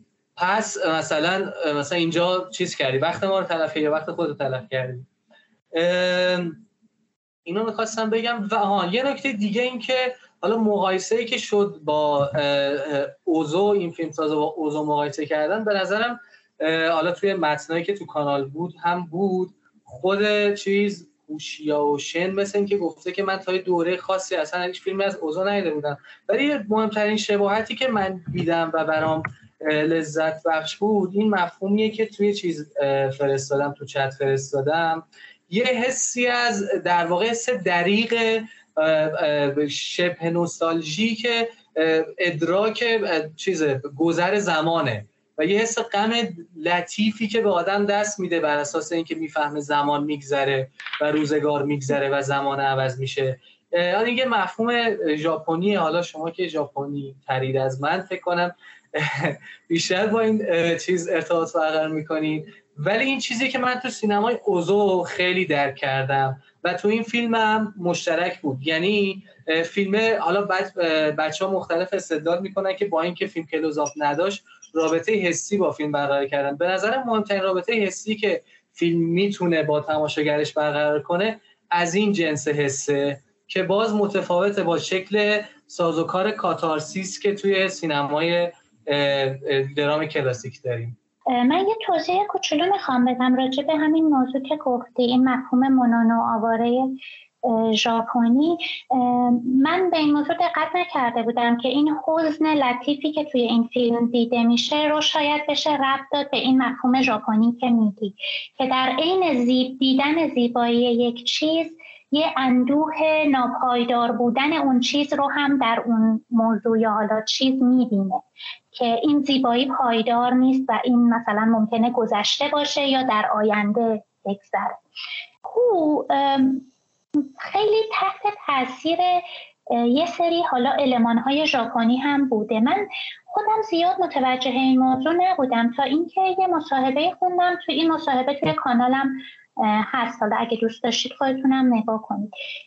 یه جا داره اشاره می‌کنه به اینکه خب من یه دوره یه سری فیلم های دیگه ای میساختم و اینا. بعد اومدم دیدم که خب می‌خوام راجع به تاریخ تایوان فیلم بسازم و دیدم که اصلا راجع به تاریخ تایوان چیز زیادی نمی‌دونم. شروع کردم مطالعه کتاب های مربوط به تاریخ تایوان و تاریخ چین و این صحبت ها که بتونه حالا فیلم هایی بسازه. این فیلم ها توی اون مصاحبه. میگه که خب یه تریلوژیه. یکیش A City of Sadness ه همون شهر اندوه که بذارید یه جور دیگه بگم. اولیش در واقع با اینکه بعد از شهر اندوه ساخته شده به لحاظ تاریخی اول اولیش میشه Puppetmaster که میشه دوره تقریبا از اوایل قرن بیستم تا نیمه قرن بیستم تو تایوان. 1945 که ژاپن در واقع تایوان از اش... یعنی تایوان از اشغال ژاپن در دوره دوم مربوط میشه به فیلم این City of Sadness که میشه تقریبا از اواخر دهه چهل میلادی تا یه دوران کوتاهی در اون زمان ولی مقدمه اون چی میگن معروف به ترور سفید یا White Terror که اون حکومت نظامی تقریبا سی چل سال است که اون گروه چیانکایشک و اینا توی تایوان برقرار می‌کنن از دهه چل تا عواسط دهه هشتاد. که این فیلم در واقع به همون دوران دهه چهل و اینها می‌پردازه. توی اون مصاحبه میگه من یه فیلم سومی در نظر دارم برای این سگانه ای که حالا راجع به تاریخ تایوان می‌خوام بسازم. این فیلم راجع به یه زندانی سیاسیه که مثلا توی فلان سال حالا دستگیر میشه و اینا بعد مثلا چل سال بعد آزاد میشه. و وقتی که میاد توی جامعه انقدر این جامعه توی اون سی چل سال تغییرات عظیمی کرده که این حزم این تغییرات برای این زندانی بسیار مشکل هست و اصلا نمی‌تونه باور کنه یا نمی‌تونه مچ بشه با این جامعه. من نمی‌دونم این کدوم فیلمشه. فکر کنم هنوز این رو نساخته. حالا باز ممکنه من اشتباه کنم چون من, من از هو فقط چهار تا فیلم دیدم. ولی اینو می‌خوام بگم اون فیلم اسمش کاملا از یه افسانه ژاپنی میاد. اسمش هست من named اوریشیما تارو مردی به نام اوریشیما تارو این اوریشیما تارو یه شخصیت افسانه‌ای ژاپنیه که به یه. ازش یه انیمیشنی هم ساختن. انیمیشن مال 1918 است.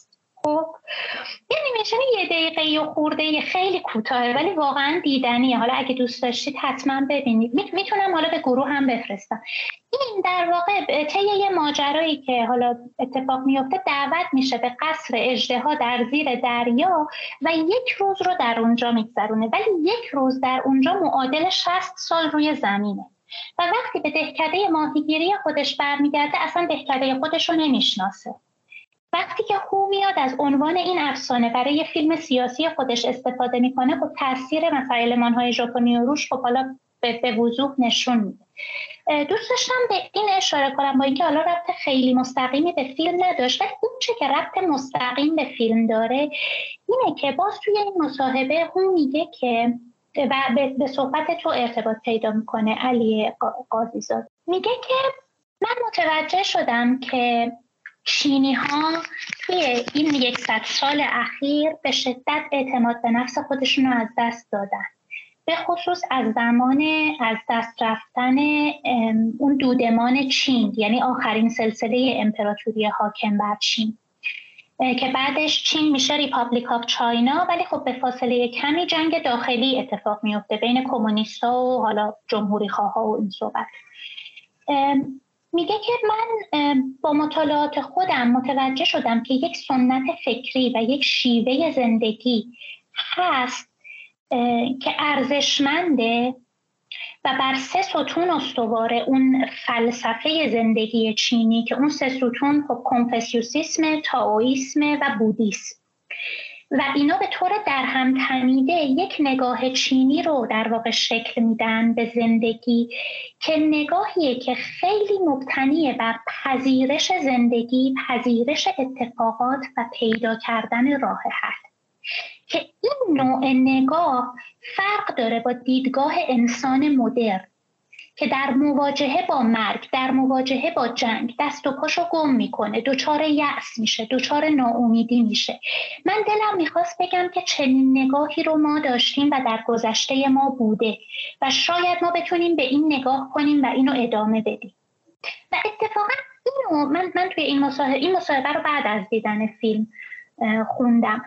و وقتی که به حرفای این فکر می‌کردم دیدم که این توی فیلم وجود داشت. ما هیچ جا نمی‌دیدیم که این آدم نپذیره اون اتفاقی رو که داره براش میفته می‌خواد اون اتفاق مرگ پدر باشه مرگ مادر بزرگ باشه جنگ باشه حتی مرگ فرزند باشه.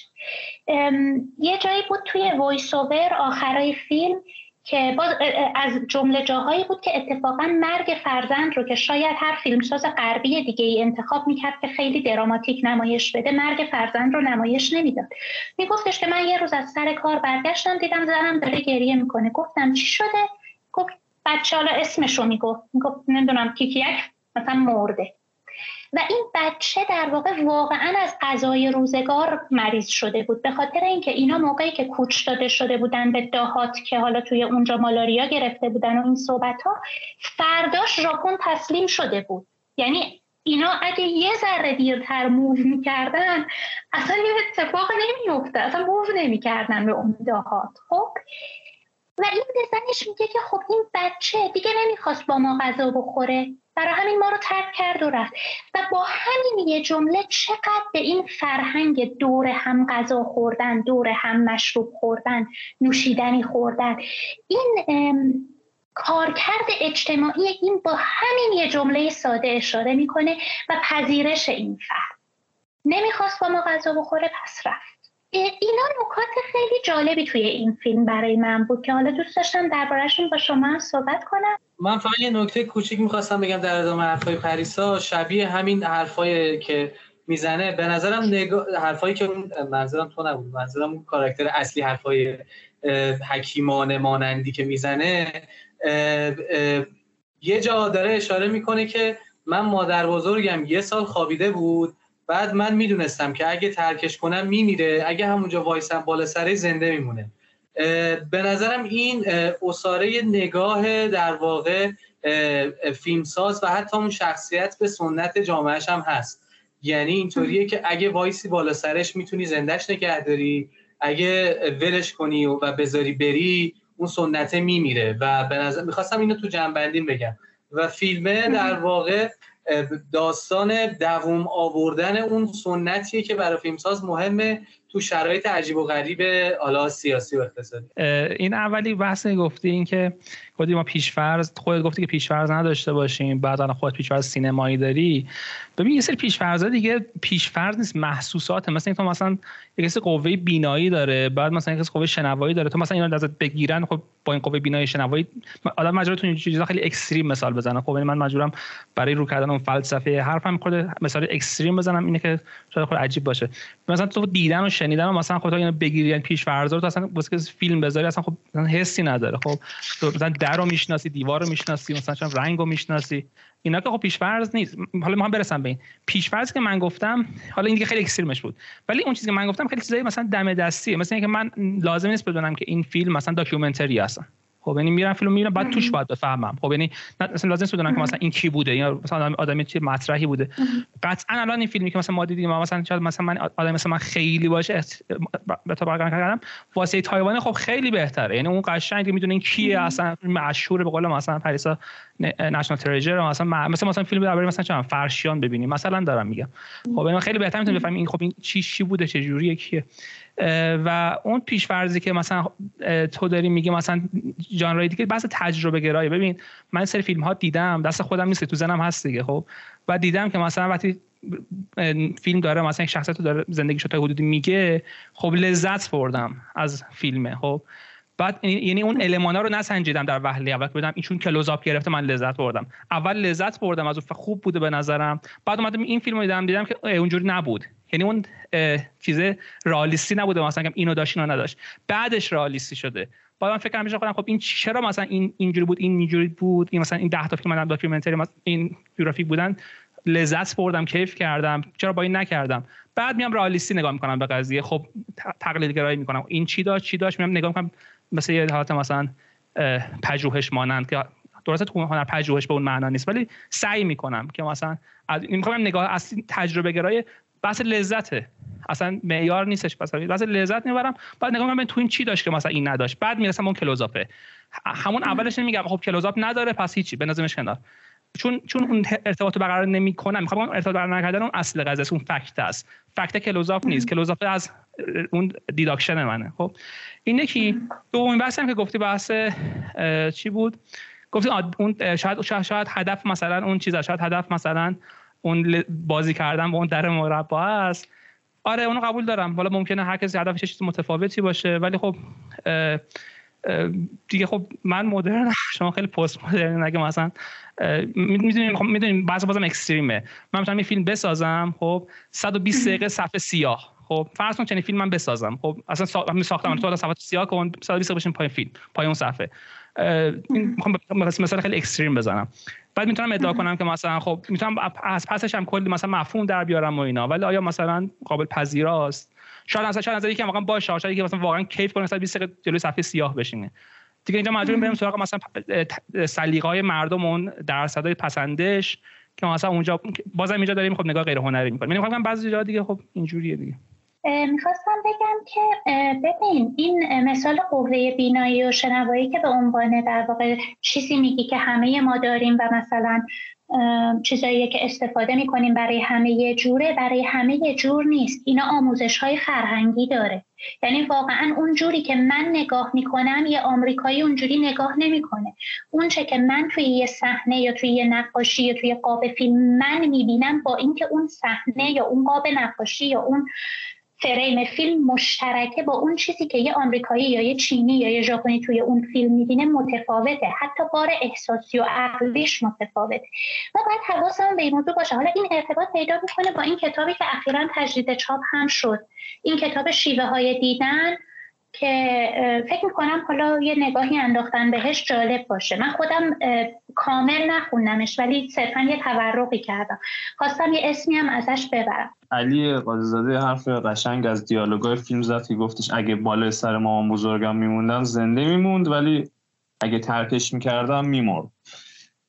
این خیلی جالب بود که اصلا حالا خود پریسا هم یک صحبتی کرد که آقا این خیلی گذرا از این اتفاقا رد میشه مثلا جایی که بچهش مرد. می‌خوام بگم خیلی از این وقایع و این مصائب دشواری که براش افتاد راحت گذر می‌کرد. اگه یعنی می‌خوام بگم چقدر قشنگ فیلم به همین مقوله گذر و این جاری بودن با همین دیدگاهی که کلا اصلا حاکم بود بهش پرداخت که آقا اگه مثلا می‌خواست قصه بخوره برای اون اتفاق این همیشه بود قصه. همیشه می‌تونست روش فکر کنه و زمان بذاره و اینا خب مثلا رو مرگ عزیزش یا مرگ بچهش یا هر اتفاق دیگه. زنده ایموند اون غم و اون مصائبه. ولی ترکش که می‌کرد اون میمرد. واقعا یعنی همین این گذر کردن از همون مشکلات و سختش این برام خیلی معنا داشته اون فیلم که چقدر راحت با این همه مشکلی که براش اتفاق افتاد بازم اون پیرمردی که نشسته بود داشت داستان رو روایت می‌کرد خیلی آدم سرزنده و با روحیه بود که هنوزم می‌تونست به دوبل همون مشکلات تم بده و بازم همون از روحیه داشته باشه. خیلی هم شوختر بود. این فلسفه حاکمش به نظر مثلا تو همین جمله بود که فکر کنم اینو گفت یک پزشکی که پا برهنه بوده به من گفته. یهو از در اومده تو این حرف به من زده. جایی که می‌خواست بره برای یک همون امپراتور نمایش اجرا بکنه و یک پلیسی دعوتش کرده بود حواست